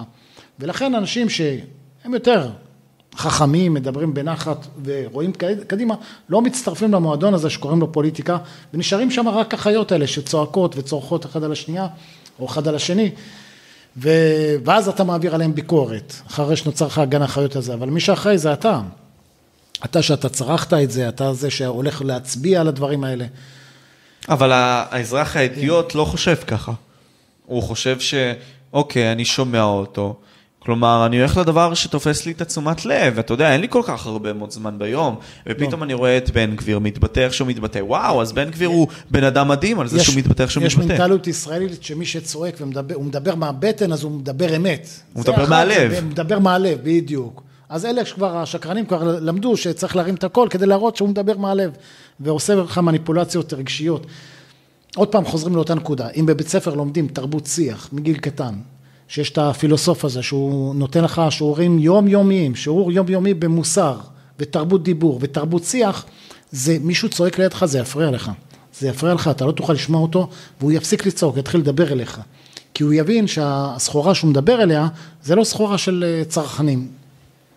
מי שצורח אה, יקשיבו לו. אז אם אנחנו כבר מגיל קטן נדאג ליצור נוער כזה, ילדים כאלה שהם, יש להם תרבות שיח, לא צועקים, לא זה, והם מלאים במוסר, וערכים ישראלים, אז החברה יכולה להשתנות. אתה יודע, ביום הזיכרון האחרון הראיתי סרטון, עכשיו אפילו לקחתי ממך איזה משהו כזה, שרואים את המבוגרים רבים מכות, הולכים מכות ככה, ומי שמפריד ביניהם זה שני חיילים שהם התגייסו לפני אולי יומיים, רואים לפי הדרגה שלהם, שהם כנראה היו בני 18 וחצי. ואתה אומר, מתי זה הופך לי זה? מתי הוא בן 18 וחצי מתקלקל והופך להיות כזה?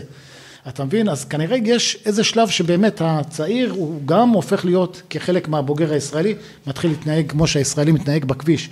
אנחנו גם צריכים שקר, להפסיק לשקר לעצמנו, אנחנו זורקים המון סיסמאות, יחד ננצח, וכל, אני לא אוהב את הסיסמאות האלה, אני אומר תתחיל מהבית, תתחיל מההתנהגות האישית שלך בכביש, עזוב סיסמאות, לא צריך סיסמאות, תתחיל מהתנהגות פשוטה, רגילה, וככה תיבנה חברה אה, טובה. דוגמה אישית ובסופו של דבר חינוך. כלומר, דוגמה אישית, נגיד סתם ג'ורדן פיטרסון הוא פילוסוף, מאוד נוכחי עכשיו, ואחד מהעקרונות שלו שהוא אומר, זה עקרון כזה כל הזמן שצוחקים עליו, תכין את המיטה שלך. כלומר, וכמובן שיש לזה הסבר הרבה יותר עמוק לזה, שפשוט אה, אתה כאדם תראה את הדוגמה האישית שלך. תתחיל עם דוגמה אישית ותסיים את היום עם דוגמה אישית. ואני חושב שגם בחינוך זה מתקשר כשאתה דיברת על זה. כלומר, אני יכול להגיד שנגיד סתם הטיקטוק מחנך לרע. אפשרי להגיד את זה, נכון?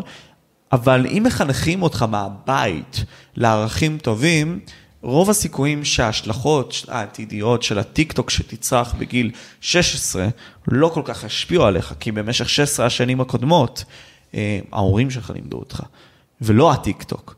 אבל היום גם, עובד, יש את העניין הזה שהטיקטוק מנמל אותך לערכים, נכון. והרשתות החברתיות. נכון. כי ההורים מסירים אחריות בכך שהם נותנים פשוט לילד לצפות בדברים האלה וזהו. הם אומרים, טוב, שיהנה, אין מה לעשות, אני צריך לשרוד, אני צריך להכניס את המשכורת שלי. אין את החינוך, יותר קל לדחוף לילד את המסך ולהגיד לו, תלמד, או תעשה, לבד. גם ככה זה בעייתי. זהו, ההורה נכנס עכשיו, אנחנו מדברים על ישראל, דיברנו על מחירי דירות, דיברנו על יוקר המחיה, זאת אומרת, הורה הוא כל כך עסוק ביום יום שלו, שהוא כבר מגיע לשלב שכבר, הוא צריך להגיע לחינוך של הילד, כבר אין כוח. לגמרי. זאת אומרת, כבר מגיל קטן עדיף שהוא יהיה עם המסך ולא יבלבל לי את המוח, תן לי להיות אני תקוע במסך, למה המוח שלי מחוק, אין לי כוח לחינוך של הילד. צריכים לשנות את כל האווירה, אתה יודע, עוד פעם דוגמה של המוכר פלאפל, מהמלחמה הוא סוגר בשבע. שמתי לב שבקורונה פעם היה סוגר ב-11. מהקורונה הוא התחיל להתרגל לסגור בתשע. עכשיו בגלל המלחמה הוא סוגר בשבע. לאט לאט הוא מגלה שכנראה כמה שהוא עבד יותר הוא היה חמור יותר, אבל ההכנסה שלו היא אותה הכנסה פחות או יותר, הוא יכול לחיות, ואני בטוח שבזמן הזה שהוא מגיע הביתה יותר מוקדם, אז הוא נמצא עם הילדים יותר מאשר היה מגיע ב-11, 11 וחצי. כן. אז אדם כזה יש לו יותר זמן. אתה יודע, אחת התופעות שראיתי דוגמה, בהולנד, שאתה רואה בשש, סוגרים את החנויות. הכל. זה לא משנה, כן. וואו. כן, יש חנויות שפתוחות. חוץ מסופרים בטח וכאלה. יש תרבויות כאלה, כן, חנות, והם, זה לא משנה אם יעמדו בתור עוד עשרים. אצלנו הם עשרים, אתה בא לעובד שלך, תישאר, לעבוד, אני אתן לך שעות נוספות, תישאר, ואז כולם עבדים של כולם. אתה נשאר ועובד עד שעות מאוחרות, ושש הם סוגרים וזהו, הולכים. זאת אומרת, אתה אסור לך להיכנס, גם אם תיכנס לחנות בחמישה לשש, איך ישראלי יגיד, נכנסתי בזמן, ואז הוא יסתובב בין המדפים עד שש וחצי. לא, נכנסת בחמישה לשש, בשש תצא החוצה. משום שזה הזכות של העובד, הוא צריך ללכת הביתה. הוא לא יישב פה עד שעות מאוחרות. דברים כאלה. אני אגיד לך את האמת, אם לא היה ויכוח עם דתיים ומשיכות אה, ידיים לכאן ולכאן, אני גם הייתי בעד לסגור חנויות בשבת. וואלה. כן, לא בפן הדתי, בפן החברתי. אתה יודע למה בן אדם צריך לעבוד, מוכר בגדים, אתה יכול למכור בגדים כל השבוע, ולמה העובד, במקום ליהנות בשבת, לנוח ביום הזה, הוא צריך לבוא לעבוד בחנות. עכשיו אתה תגיד, אבל הזמן היחיד שיש לי זה לקנות בגדים זה בשבת, אתה יודע למה? כי הנה, הנה, זו הוכחה שאתה עבד. אתה כל השבוע עובד כעבד ואין לך זמן לקנות בגדים רק בשבת. ואז אתה בא לקנות בגדים בשבת והופך את העובד הזה לעבד, כי הוא גם בשבת לא יכול לנוח, דבר לא נעים. יש אווירה כזו חברתית, אתה יודע, סוגרים את החנויות בשעה מסוימת, תאמין לי, הכלכלה לא תיפול, לא תקרוס. אה, אנשים יהיו יותר איכותיים, מציעים. ואני אומר, זה דברים שאני יכולתי לעשות. לא, באמת? אני, כן, אני, כי אני עוסק במניות, עכשיו תבין. קריפטו וכל אלה, המטבעות האלה הם מטבעות משוגעים, כאילו הם משתוללים, אין שלהם התנהגות... אה, כן. זה. אבל העקרונות של מסחר במטבע, או מסחר במניות, או מסחר בסחורות, זה על אותו רעיון. Mm-hmm. זאת אומרת, אם אני אקח על עצמי לשבת קצת, ללמוד על הקריפטו וזה, אני יכול להכין מערכי שיעור, אבל שבסוף זה לא ייתן לך כלום, זה ייתן לך ידע, אבל זה לא יהפוך אותך לסוחר. Mm-hmm. כמו שאני יכול לעשות עכשיו קורסים על מניות. אני יכול לתת לך ידע מסוים, אתה תרגיש עם זה טוב, אבל לא בטוח שאתה תוכל יום אחרי ללכת ולסחור עם זה ולהרוויח כסף. רוב הסיכויים שאתה תפסיד. Mm-hmm. יש בזה אלמנטים פסיכולוגיים, יש בזה אלמנטים אחרים. והרבה באים למכללות האלה, משלמים על הקורסים האלה, הם לומדים דברים, אבל רובם, אתה תראה, הם לא עוסקים בזה אחר כך. הם לא עוסקים בזה אחר כך, כי הם מנסים והם מפסידים כספים וכל מיני דברים. כי קודם כל אתה בא בחלום. חלום שתוך מספר שעות אני אעבוד שעתיים ביום וארוויח ככה וככה. זה קודם כל חלום כזה, וזה לא קורה. זה מצריך ממך עבודה, זה מצריך ממך התמדה, זה מצריך ממך למידה. אני מסביר לתלמידים, כל מקצוע שמבטיח לך שכר כזה, זה משהו שלומדים אותו לאורך זמן. אתה לא יכול לעשות קורס חודשיים, שלושה, ולהגיע לסכומים כאלה כמו שהם מפרסמים. זה לא הגיוני, זה לא הגיוני דבר כזה. אבל יש להם את היכולת הזו, והם מדברים, אתה יודע, כמו אנשי שיווק של יוטיוב כאלה, של זה, דבר, הנה, והנה הוא חשף את זה, והנה הוא חשף את זה, והנה ההוא חשף את זה. לא, אבל... היה, אם אתה זוכר את, איך קוראים לו? מי? הנה, הלך באיזה, הדר אשוח. הדר אשוח. מהתקופה ההיא, אמת. נכון? כן. אני זה וזה, והביאו אותו לערוץ 2, ואברי גלעד אומר, וואו, אני לא מאמין, איך ילד בגיל כזה עושה, אני... כשהייתי בחופש הגדול, הייתי מכסח דשא בשביל חמישה שקלים, חמש לירות. איפה הוא הדר אשוח? אין, לא, שום דבר. כאילו, כאילו סתם מכר כלום מכלום. דיברתי איתו. נראה לי לפני חצי שנה משהו. והוא הוא שאל אותי נראה לי בנוגע... מחוק לגמרי, כאילו. דיב- דיברנו על זה שאני אזמין אותו והכל, אבל הוא כזה, הוא הוא היה יותר מדי נוקב כזה, הוא שאל אותי, על מה אנחנו הולכים לדבר, מה השאלות? הבנתי שהבן אדם עצמו חשדן, כאילו, ולא... אז אמרתי לעצמי, טוב, אני לא אביא אותו, לא משנה את הרייטינג. אולי גם עם הזמן הגישו נגדו תביעות או משהו כזה. יכול. מאוד להיות. יש גם את מאיר פיסינגר, מי זה? שגם הוא עשה קורס dropshipping. תמיד כאלה נופלים ובא מישהו חדש, תמיד, תמיד זה. זה הדר אשוח, הוא היה בזמנו. דרך אגב, הוא עשה כסף מהקורסים, מה- בבלת הזה. אבל הוא איבד את הכיוון שלו קצת. קורסים, אני זה, ואני מציע, זה, הוא יוצא אוויר, ברגע שמראים אותך בטלוויזיה, ושם כתר, ילד בן 17 שכבר מיליונר, כן. שהוא לא היה מיליונר, אני לא יודע מאיפה הם, למה הם לא עושים תחקיר מינימלי. הוא לא היה, וזה נתן לו מנוף. כן. כי זה שידר אמינות, שאתה בא לתוכנית כמו ערוץ 2 וזה, זה נותן אמינות לדברים כאלה. הוא מצטלם עם הנשיא, היה את התמונה שלו עם ראובן ריבלין וזה, אז כאילו, אתה אומר, וואו, כאשר אוקיי. הנשיא מצטלם איתו לא יודע על מה, כן? זה כן, זה לא- יכול להיות סתם אתה תמונה נוחת עליו עכשיו. ככה, כן, כן, ותופס כן. אותו ולוחץ יד. לגמרי. אה, אז זהו, הוא עסק בשיווק האגרסיבי הזה של אה, ברשתות. כשאתה עוסק בשיווק כזה, אנשים מאמינים לך. אז אני אומר, גם אני יכול אה, להפיק קורסים כאלה ולקחת כסף, אבל אתה יודע, איפה הבעיה הזה? אתה רואה, באים אליך לדבר, אתה רואה אנשים עם עיניים כאלה מוארות, שיש להם חלום, ואתה כאילו, אתה, מה אתה אמור להגיד לו? כן, זה, זה, אם אתה תמיד, אתה תרוויח, זה. לא בהכרח. עכשיו, אם אני אגיד לו, זה לא בהכרח, הוא יגיד לי, טוב, אז אני לא נרשם אצלך. אתה רוצה, הם לא מוכרים קורס, הם מוכרים לך חלום. חלום. מבין? ואם אני בא ואומר לך את האמת, אז מתוך 20 שבאו לזה, יבואו אולי אחד או שתיים יירשמו. אבל אצלו יירשמו 20. אז בוא נסתכל על זה, יש את הצעיר עכשיו, ש... אתה יודע, רואה הרבה מאוד מהדברים באינסטגרם, רואה את כל האנשים האלה, דיברנו עכשיו על הדר אשוח כדוגמה, כן? והוא אומר, וואו, עד כמה זה חשוב כל העניין הזה של איך הכנסה צדדית וכל מיני, אפילו אני, אתה יודע, אני עכשיו בגיל 20 בצבא והכל, יכול להיות שיש לזה גם סיבה הגיונית לזה שלא כל כך זה מטריד אותי. אבל אני לא כל כך מסתכל על כל האפיקים של ההכנסה הצדדית והכל, אה, כי אולי אני חי באיזושהי בועה. אוקיי. שמוגנת מהמציאות. אתה יכול לשקף לי עד כמה זה חשוב, כלומר, וליצור את זה כמה שיותר מוקדם? אה, תראה, אני אגיד לך, יש כאלה, יש ילדים שבאמת החלום שלהם זה להתעשר וזה, ואז לכן הם כל הזמן חושבים איך לעשות, או... יש אחרים שזה באמת לא, לא העניין שלהם כל כך, זה לא התחום שלהם כסף, כסף, הם עוסקים בתחומים, בתחומים אחרים. אני אומר לך, ככלל, ברעיון, כל תחום שאתה תעסוק בו, אתה, אתה תצליח, גם מבחינה כלכלית. אם אתה עוסק בו מאהבה ונותן את כל המרד שלך, בסוף אתה גם תתפרנס ממנו. מה שכן, בן אדם תמיד צריך לחשוב, אתה יודע שפעם שחקני הבימה, הם היו, אפילו היום אפשר לקרוא לזה קבוצת רכישה. זה כאילו פתאום אתה מגלה שבחולות ראשון, יש שם מגרשים שחמישה משחקני הבימה של פעם קנו. אוקיי. Okay. היה להם את הקטע הזה שכל אחד לוקח חלק מהכסף שלו, ובואו נקנה אדמות, זה טוב לעתיד. מעניין. משהו שיכניס. למה? כי קודם כל אתה עוסק במקצוע שהוא בעיקרון, הוא בשביל נשמה. אתה לא הולך להיות שחקן תיאטרון בשביל להיות, לדפוק קופה. כן. אתה הולך כי יש לך נטייה כזו, לא משנה מה. לפעמים אתה מוכן גם לבוא לתיאטרון שיקבלו אותך בחינם. לגמרי. ולשחק בהצגה. אבל היה להם את התובנה הזו לקחת כסף, לשים את זה בצד ולקנות בזה איזשהו נכס מניב. ובאמת אתה רואה, אדמות כאלה שהם קנו בקבוצה, ביחד. אז אני חושב שכל אחד כן צריך לחשוב, אני לא יודע אם על הכנסה פסיבית, אבל על אפיקי השקעה וחיסכון שישמשו אותך לעת צרה. כי כשבא זעזוע, ואתה לא מוכן לזה, אז אתה יכול לאבד גם את מה שיש לך היום, גם מה שאתה עוסק בו, אתה עלול אה, לקבל זעזוע. אז תמיד לדאוג, אם אתה לא מוצא אפיקי אה, השקעה כאלה פסיביים, קודם כל שיהיה לך חיסכון. ותאמין לי, בסוף זה מגיע. איך זה מגיע? אתה צובר סכום מסוים ופתאום מישהו מעניין אותך באיזה דירה, בוא נקנה אותה שותף. דירה כזו שאתם משכירים, ואז הנכס לאט לאט תופח, ופתאום אתה ממשיך לעסוק בעיסוקים שלך ואתה לא שם לב שיש לך כבר דירה, דירה וחצי, או שיש לך בהתחלה חצי דירה, כי קנית עם שותף, אחר כך פתאום יש לך דירה משלך, וזה מתחיל לצמוח. זה ממש כמו עץ שאתה שותל ולאט לאט הוא מניב פירות לאט לאט. אתה בא, רואה שיח, כלום.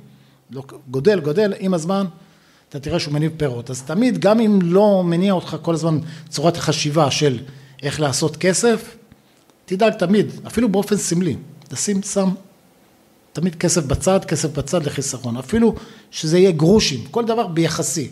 אתה מרוויח 500 שקל, אז תשים 50 שקל. מה, אבל כולה אני מרוויח 500, אתה רוצה שאני אחסוך? כן, אם אתה עושה לך את הכלל הזה, זה הופך להיות גם משהו מנטלי, זה משהו שאתה מתחיל להתרגל אליו, ואתה יודע מה, יש משהו בקוסמוס הזה, שהוא פלאי, שאני לא יכול להגיד לך, זה משהו ריאלי מדויק, שאתה שם כסף בצד, משום מה זה הולך ותופח, הולך ותופח, יש איזו נטייה כזו. כן. אתה הרבה פעמים תגיד, איך הגעתי לסכום כזה, אני לא זוכר שזה, שמת קצת קצת, ותגיע לסכומים די טובים. אז לפחות לפחות אם הראש לא עסוק באיך להרוויח כסף כל הזמן, לפחות שיהיה לך איזה חיסכון כזה. כל הזמן לשים בצד, לא משנה מכמה אתה מרוויח, תמיד להקצות מזה לחיסכון. זה כוח וזה ביטחון. אתה מתעסק רק במניות בגדול, ובכל מה שקשור לעבודה שלך בתור מורה, נכון? וזהו? כן, כן. אוקיי. היו לי גם אה, חנויות אינטרנטיות, אבל תשמע, כל דבר אתה גם ממצה. אתה עושה משהו, שהיה לי חנות, אינט... אה, חנות באי-ביי ובאמזון. אז הייתי יושב על המחשב, הזמנות וכל מיני כאלה, לא, אתה, אתה מעביר את זה למישהו שיעשה את זה, עד שאתה אומר די, אני כבר לא רוצה את זה, ואז אתה מוכר את זה כנכס. משהו שהוא מניב, אתה מוכר למישהו אחר, שהוא לוקח את החנות ומפעיל אותה. כן. אז זה גם עשיתי ועזבתי. מניות, כבר אני לא, אז אם פעם עסקתי בזה כמסחר יומי. זאת אומרת, אתה יושב שלוש שעות, ארבע שעות, ועוקב אחרי מניות, קונה ומוכר ומשחק עם הדברים האלה, אז כבר לא, אתה שם מניות ונותן להם לצמוח לטווח ארוך. אם פעם אתה, זה היה מסחר יומי, היום זה כבר לחודשים, לחצי שנה, לשמונה חודשים. וזה אסטרטגיה לגמרי שונה. אותו דבר. אותו דבר? אותו דבר, רק כן? אתה מדבר במטווחי זמן שונים. אוקיי. פעם היית אומר שעתיים, שלוש, ארבע, עכשיו אתה מסתכל חודשים. ואתה לא רץ כל יום לבדוק מה קרה עם המניה, אתה משאיר את זה ככה, ואז אתה בא ומחדש את הדברים האלה. אבל תמיד ידעתי לעשות, כאילו, תמיד את הדברים האלה מאוד חשובים, זה נותן לך ביטחון, ואחד הדברים, זה הוכיח לי, זה הקורונה. כשהיא באה, אתה הרגשת שהמשק הולך לחטוף זעזוע, העולם. פתאום הרגשת ביטחון, פתאום ראיתי שהמניות לא כאלה נבהלות ולא קרה כלום. אז זה סוג של כוח. דרך אגב, זה הכוח שגם נותן לי לעסוק ביוטיוב, להקדיש את הזמן שלי ביוטיוב. בלי זה אני הייתי בטח סוג של עבד שחייב ללכת לישון בשעה מסוימת כדי לקום בשעה מסוימת ולא היה לי כוח להשקיע את השעות האלה. יוטיוב נותן לך, אני בטוח, הכנסה צדדית ממש טובה. לא, יוטיוב, אני יכול להגיד לך או גם שאני מספרים. לא יודע. לא, אני יכול להגיד לך גם מספרים, לא... יש לי לדוגמה אתר קיבילימטיקה, שלהחזיק אותו, את השרת שלו, דוגמה זה 500 שקל בחודש. אוקיי. 500, וזה מכספי, אתה משלם אותו, הוא לא מניב כלום. יש לא שם כלום. פרסומות, אני כבר שוקל להוריד את הפרסומות לגמרי, משום שזה נראה לי מפריע ביחס להכנסות שזה נותן. אוקיי. עכשיו, יוטיוב, כאילו, בוא נאמר, כמה אני משקיע ביום, מה אתה חושב על סרטוני יוטיוב? שעתיים? לא, שלוש? איפה, זה, אתה, משהו כמו ארבע שעות לפחות. ארבע שעות? כן, תשמע, רק לערוך את הסרטון, ואני לא עורך כמוך, שאתה ממש עובר מילה מילה וזה, אני יודע את ההתחלה, את הסוף, זה ה... אז ה... חמש, ארבע, שלוש, שתיים, אחד, אני חותך, אוקיי. בסוף עושה חיתוך, שזה הכל חברים, זה העריכה שאני עושה, מקסימום קצת תאורה, כי למדתי קצת איזה משהו, אוקיי. עם הדה וינצ'י. יפה. אז כל מיני דברים קטנים כאלה, אבל לא יושב על העריכה המון זמן. אבל אז אתה צריך להעלות אותו ליוטיוב, לתת כותרת, למלא ולחלק את זה לרצועות של סעיף א', סעיף ב', שזה גם זמן. משם אני מעביר, לוקח את השאלה של ה... זה, שם את זה בשרת, קישור לזה, אז רק העבודה בלשבת על המחשב זה כמעט שעתיים. והצילומים, יש שם של חצי שעה, שעה, תחשוב אם אתה מלא סרטון, ארבע סרטונים ביום, הסרטונים נעים בין 20 דקות לחצי שעה. אז תעשה חשבון כמה זמן הצילום. נכון. ואיפה העריכה והעלאה וכל זה. אז בוא נניח שאם אני מקבל שכר מיוטיוב, זה משהו כמו שמשלמים לי חמישה שקלים לשעה. זה השווה ערך. זאת אומרת, זה. לא המוטיבציה שיכולה להניע, יש כאלה שכנראה חיים בפנטזיה, שהם השקיעו זה. כמו אלה שאתה יודע, אנחנו נמצאים פה בווילה שלהם. כן, אבל אלה, אתה יודע, אם הייתי יודע פורטנייט, הייתי משקיע. הדבר הזה, יש לזה קהל גדול. אבל אנחנו בסך הכל מלמדים מתמטיקה, וזה בעיקר ארבע וחמש יחידות. זה לא קהל גדול, זה לא קהל שיזרמו אליו בהמונים, כן. וזה יכול להכניס לך הכנסות כאלה שאתה תהיה יוטיובר, תשב ותעסוק רק בזה. כנראה שזה לא יקרה. מי שרוצה ללמד מתמטיקה וחושב שיקים ערוץ יוטיוב הכי גדול במדינה, אני לא חושב שזה ערוץ שיגיד לו, שב בבית, ותתפרנס וזהו, רק מזה." לא. זה לא יקרה. אם זה היה בארצות הברית, אז יכול להיות. רמת כן. הפופולריות של האתר שלי, של הערוץ שלי, אם הוא היה בקנה מידה במדינה אחרת, נניח גרמניה, אז אני חושב שיוטיובר כזה כן יכול לשבת בבית. הגיוני. לעשות את זה, לפי היחס. כן. לפי כמה נכנסים, כן, הכל. כן, לפי היחס. יש דברים שבכללי רשמת שאתה רצית אולי לדבר עליהם? אני לא יודע. ניתן לך את לא, האפשרות. לא תמצא יש חינוך זה, גם זה חינוך, תוכן שלא מתאים למורה, שיעור יותר מאוחר, מועצת חמד. גם אמרתי, צריך להתחיל לימודים בשעות אה, מאוחרות יותר. אתה יודע, אבל זה כלול בחלק מה... זה, אמרנו, אין אנשים במערכת שיעבירו ביקורת. אתה יודע שיש בתי ספר שהם לא מלמדים נושאים מסוימים. אוקיי. כמו. אומרים, דוגמה, לא נלמד אתכם סדרות, כי ככה וככה, כל בית ספר מוצא לו איזה סיבה. אני נושא זוכר, זה היה. אצלי ככה, בוודאות. אני זוכר, היה מקצוע מסוים. זה היה ב... כן. זה בקורונה, בגלל שאמרו מקצועות מסוימים, אה, יש בחירה גדולה, אז הורידו את זה. כן. אבל היום הגדילו לעשות, גם חלק מבתי הספר אומרים, אנחנו לא נלמד אתכם, אבל מי שאתם רוצים, מי שרוצה, יש חברה, אה, אה, לא נגיד את השם שלה, והיא מלמדת פרטית, תוכלו להירשם, מומלץ. כן. מומלץ, הם ממליצים לתלמידים, אני, לא, אני כמורה לא אלמד אותך נושא מסוים, ואני ממליץ לך ללמוד אצל גוף פרטי. אני זוכר שזה היה לי ככה. היה כבר- איזשהו אתר מסוים שהם נתנו לי איזשהו מינוי לשם, ואמרו לי, אתה יכול ללמוד את המקצוע הזה זה שם. מינוי חינמי, זה עוד, זה, זה התחיל מזה. נכון. עכשיו אתה, אני מדבר איתך שממליצים לך ללמוד פרונטלית בחברה מסוימת שתבוא תלמד בבית מה ספר. אתה אומר? כן, זה כבר, אני אומר לך, כבר איבדנו את הבושה לגמרי. איבדנו את הבושה לגמרי. זה, זה מה שאתה אומר, זה, זה, זה אתר גול שנתנו לך בחינם, מנוי כן. ותלמד משם. אז המורה אין לו כוח ללמד, אומר תלמד לבד משם. נכון. עכשיו הוא כבר הוא הגדיל, אומר לא רק שאני לא מלמד אותך, אבל לא נותן לך אתר חינם, אני מציע לך שתלמד אצל ההוא בכסף. וואלה, המורים שלי, אני אגיד את האמת, אם, אם במתמטיקה, נגיד סתם אם לא אתה הייתי כבר, לא יודע איפה, אבל גם במקצועות אחרים, נגיד בהיסטוריה, איזשהו בחור בשם גל בובר נכון, לדעתי. הוא בטיקטוק. אה, והוא בטיקטוק, כן. ואני זוכר שיעורי היסטוריה, אני הייתי מקשיב אצלו, המורה להיסטוריה שלי מדהימה, עסקה מדהימה לגמרי, אבל אי אפשר ב-45 דקות או 50 דקות, שזה היה לא משנה, להבין את הדברים האלה, איך שהם נאמרים, זה פשוט, היא מסמנת וי, או כל מורה, זה לא משנה, מסמן וי וזהו. אתה לומד את החומר לבד, ככה אני למדתי, אני למדתי רק מיוטיוב, לא יכולתי להקשיב בשיעורים, לא יכולתי. והם ב... לא יודע, נוראי. לא יודע, אני חושב. שדווקא אם הייתי מורה לזה, להיסטוריה וזה, הייתי עושה את השיעורים יותר בכיף. אני חושב שדווקא כמורה להיסטוריה יש לך יותר, יש לך יותר חומר להתעסק בו בחשיבה ו- ודברים כאלה. מתמטיקה אתה לא יכול לסטות ימינה שמאלה, זה כרגע לומדים את זה. אבל בהיסטוריה אתה יכול להיות יצירתי, להיות, להכין עבודות, מה דעתך לעשות הצגות, לעשות אה, אה, דיבייטים. נכון. אתה בעד ואתה נגד, ואתה תציג את העמדה הזו ואתה תציג את העמדה הזו. יש זמן, הייתי עושה מזה. הייתי עושה אני מזה זוכר, משהו. דיברתי עם המורה להיסטוריה שלי, ושאלתי אותה איזושהי שאלה, זה היה על מלחמת העולם השנייה, שאלתי אותה שאלה, היא אמרה לי, משה, אל תשאל אותי את השאלה הזאת, זה לא חלק מהבגרות. וואו. וכאילו, אתה אומר לעצמך, אני בתור ילד סקרן, ואתה יודע, אני ניתחתי פסיכולוגית מלא פעמים משום מה את המקרה הספציפי הזה. איך אפשרי לילד סקרן לעשות דבר כזה? וזה קרה הרבה מאוד פעמים, כלומר, אתה רואה בטווח הזמן שפשוט מש, משתיקים אותך ולא גורמים לסקרנות שלך לצאת.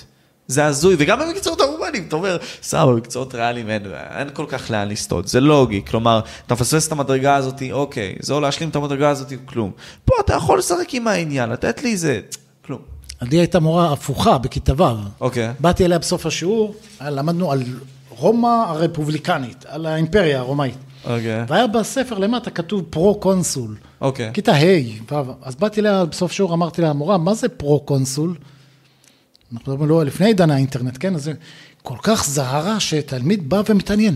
זה, זה קונסול שעבר, הם היו התחילה להרצות לי, ואז אחרי שעה היא הלכה, הדפיסה חומרים או צילמה חומרים, אמרה, קח, זה נושא של זה, תקרא את זה וזה. אני זוכר עד היום את המורה הזו, קוראים לה מרים מרים, ואני זוכר אפילו את השאלה שנשאלה. משום שהיא, אתה יודע, עשתה את הדברים באהבה והתלהבות, שאני זוכר עד עכשיו איך התלהבה מזה שאני שואל ומתעניין.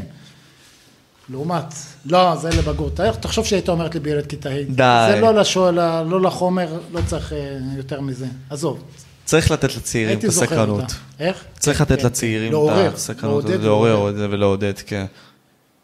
כי בסוף ככה אתה מייצר חברה, כמו שאמרנו, חברה עם ערכים טובים. כי אם אתה שואל את השאלות, בסופו של דבר אתה מגיע לתשובות, ואתה יכול להכווין את החברה לצורה כלשהי, שיותר בריאה וטובה. אה, ואני מקווה שאתה יודע, השיחות האלה שאנחנו עושים מגיעים. כן, כן, זה, זה. מגיע, זה מגיע. רק אנחנו מקווים שבדרך הם לא מתקלקלים. כן. כשהם מסיימים צבא ושנה, שנתיים, הם מתחילים להבין את הדאווין של החברה הישראלית, ואז הם הופכים להיות גם. אבל קשה מקווה מאוד, שזה לא יהיה. חשוב מאוד לא לבזבז את הזמן. אני חושב שאתה יודע, כצעיר, אפילו שאני עדיין בצבא, אין מקום לבזבוז זמן. מי שלא מצליח לכלכל את עצמו, זה כאילו לחיות חיים, ואתה תזדהה עם זה יותר ממני, כן? כי אתה מכיר גם את האוכלוסייה היותר בוגרת והכל. זה יותר חיים כאלה של דיכאון שקט כזה, של סבל שקט. כן, שאתה כן. כביכול נמצא במרוץ הזה, כל הזמן רודף אחרי הזנב של עצמך, אה, יש אנשים שקוראים להם דברים בחיים, זה כאילו כאב אחרי כאב, מרדף אחרי מרדף, כאילו זה לא נגמר, ואז איך אתה אה, מגיע למצב כזה שאתה ממקסם את עצמך, או ממקסם את מה שאתה מביא לעולם, זה נתקע. אני לימדתי פעם באיזה בית ספר בהתחלה, בתחילת הדרך, והלכתי לבקר את אימא שלי, ואז אמרתי לה, טוב, אני צריך ללכת. אז היא אומרת לי, אה, אתה הולך לעבודה? ונפל לי האסימון, שבחיים לא קראתי לדבר הזה עבודה. מדהים. אמרתי לה, אני הולך ללמד, כאילו, אף פעם לא קראתי לזה עבודה. אני צריך ללמד עוד שעה, אני בשמונה מלמד, אני בשבע מלמד, אף פעם לא, אני הולך לעבודה, אני חוזר מהעבודה, אני לא אגיע כי אני בעבודה. לא היה לי את המילה הזו. מדהים. ואז הבנתי איזה, איזה, איזה כיף זה, מה שנקרא, השליחות שלך זה המשלוח שלך. לא. מה שאתה נהנה לעשות, זה גם מה שאתה מתפרנס ממנו. וזה לגמרי. כיף, וזה כיף. לגמרי. עובד, היה כבר כמעט שעתיים, כן, שאנחנו עשינו את זה, היה לי כיף. גם לי. אני מקווה שנעשה את זה שוב, ואתה יודע, בסוף מקווה שהשיחות האלה יניעו את הצעירים, אמ, ואני מקווה, לא יודע, שנוכל ליצור איזשהו שינוי ככה, אתה מנסה. מנסים לא לתת לך את האפשרות לעשות את זה. אני מאמין שאחרי המלחמה אנחנו נעשה איזה חשיבה מחודשת, כל הנוער, אני מצפה מהם לראות אותם יותר נוער מעורב. נראה לי שהם פחות מעורבים. כן, אנחנו... אני, אני מקווה שהם יהיו יותר מעורבים, להבין שהעתיד זה ביד- בידיים שלהם, העתיד שלהם. החבר'ה שקלקלו, הם לא יתקנו. אלא הם יבואו ויתקנו. צריכים להפנים את זה, הם לא כל כך מפנימים את זה. כי אתה לא נותן להם, דיברנו על, נגיד סתם נתתי את הדוגמה שלי, אני חושב שהרבה מאוד חברתית מנסים להשתיק את העניין הזה ולא לעורר את זה, לא כן. לעורר את המחשבה הזאת של היי, אפשרי ליצור שינוי בזה שאנחנו מנגישים את מה שכביכול העם מרגיש. כי, אתה יודע, אני ככה מרגיש גם מהקורונה וגם מעכשיו, שלסיי שלי אין משמעות, כאזרח. מה שאני רוצה, זה לא מה שיקרה. הפוליטיקאים יודעים כביכול יותר טוב, מה יותר טוב בשבילי, אבל זה לא באמת נכון, כמו שדיברנו על זה. אנחנו צריכים להנכיח את זה, השאלה איך. אתה יודע, כל דבר מבינים את ההשלכות שלו בהסתכלות אחורה. מה היה בקורונה ואיך ולאן היא הובילה אותנו, אנחנו נוכל לדעת בעוד שלוש שנים בהסתכלות אחורה, לעשות ניתוח ולראות, כאילו אנחנו יוצאים מהמעגל ואז מסתכלים מבחוץ ולהבין בדיוק מה קרה, מה היה ואיך זה משפיע עלינו. נקווה לטוב. נקווה לטוב. טוב, עובד לב-ארי, אפשר למצוא אותו בערוץ יוטיוב שלו, בטיק טוק שלו ובאתר קיבינימטיקה. אה, זהו, זה בגדול. יש עוד מקומות מסוימים שאפשר למצוא אותך בהם?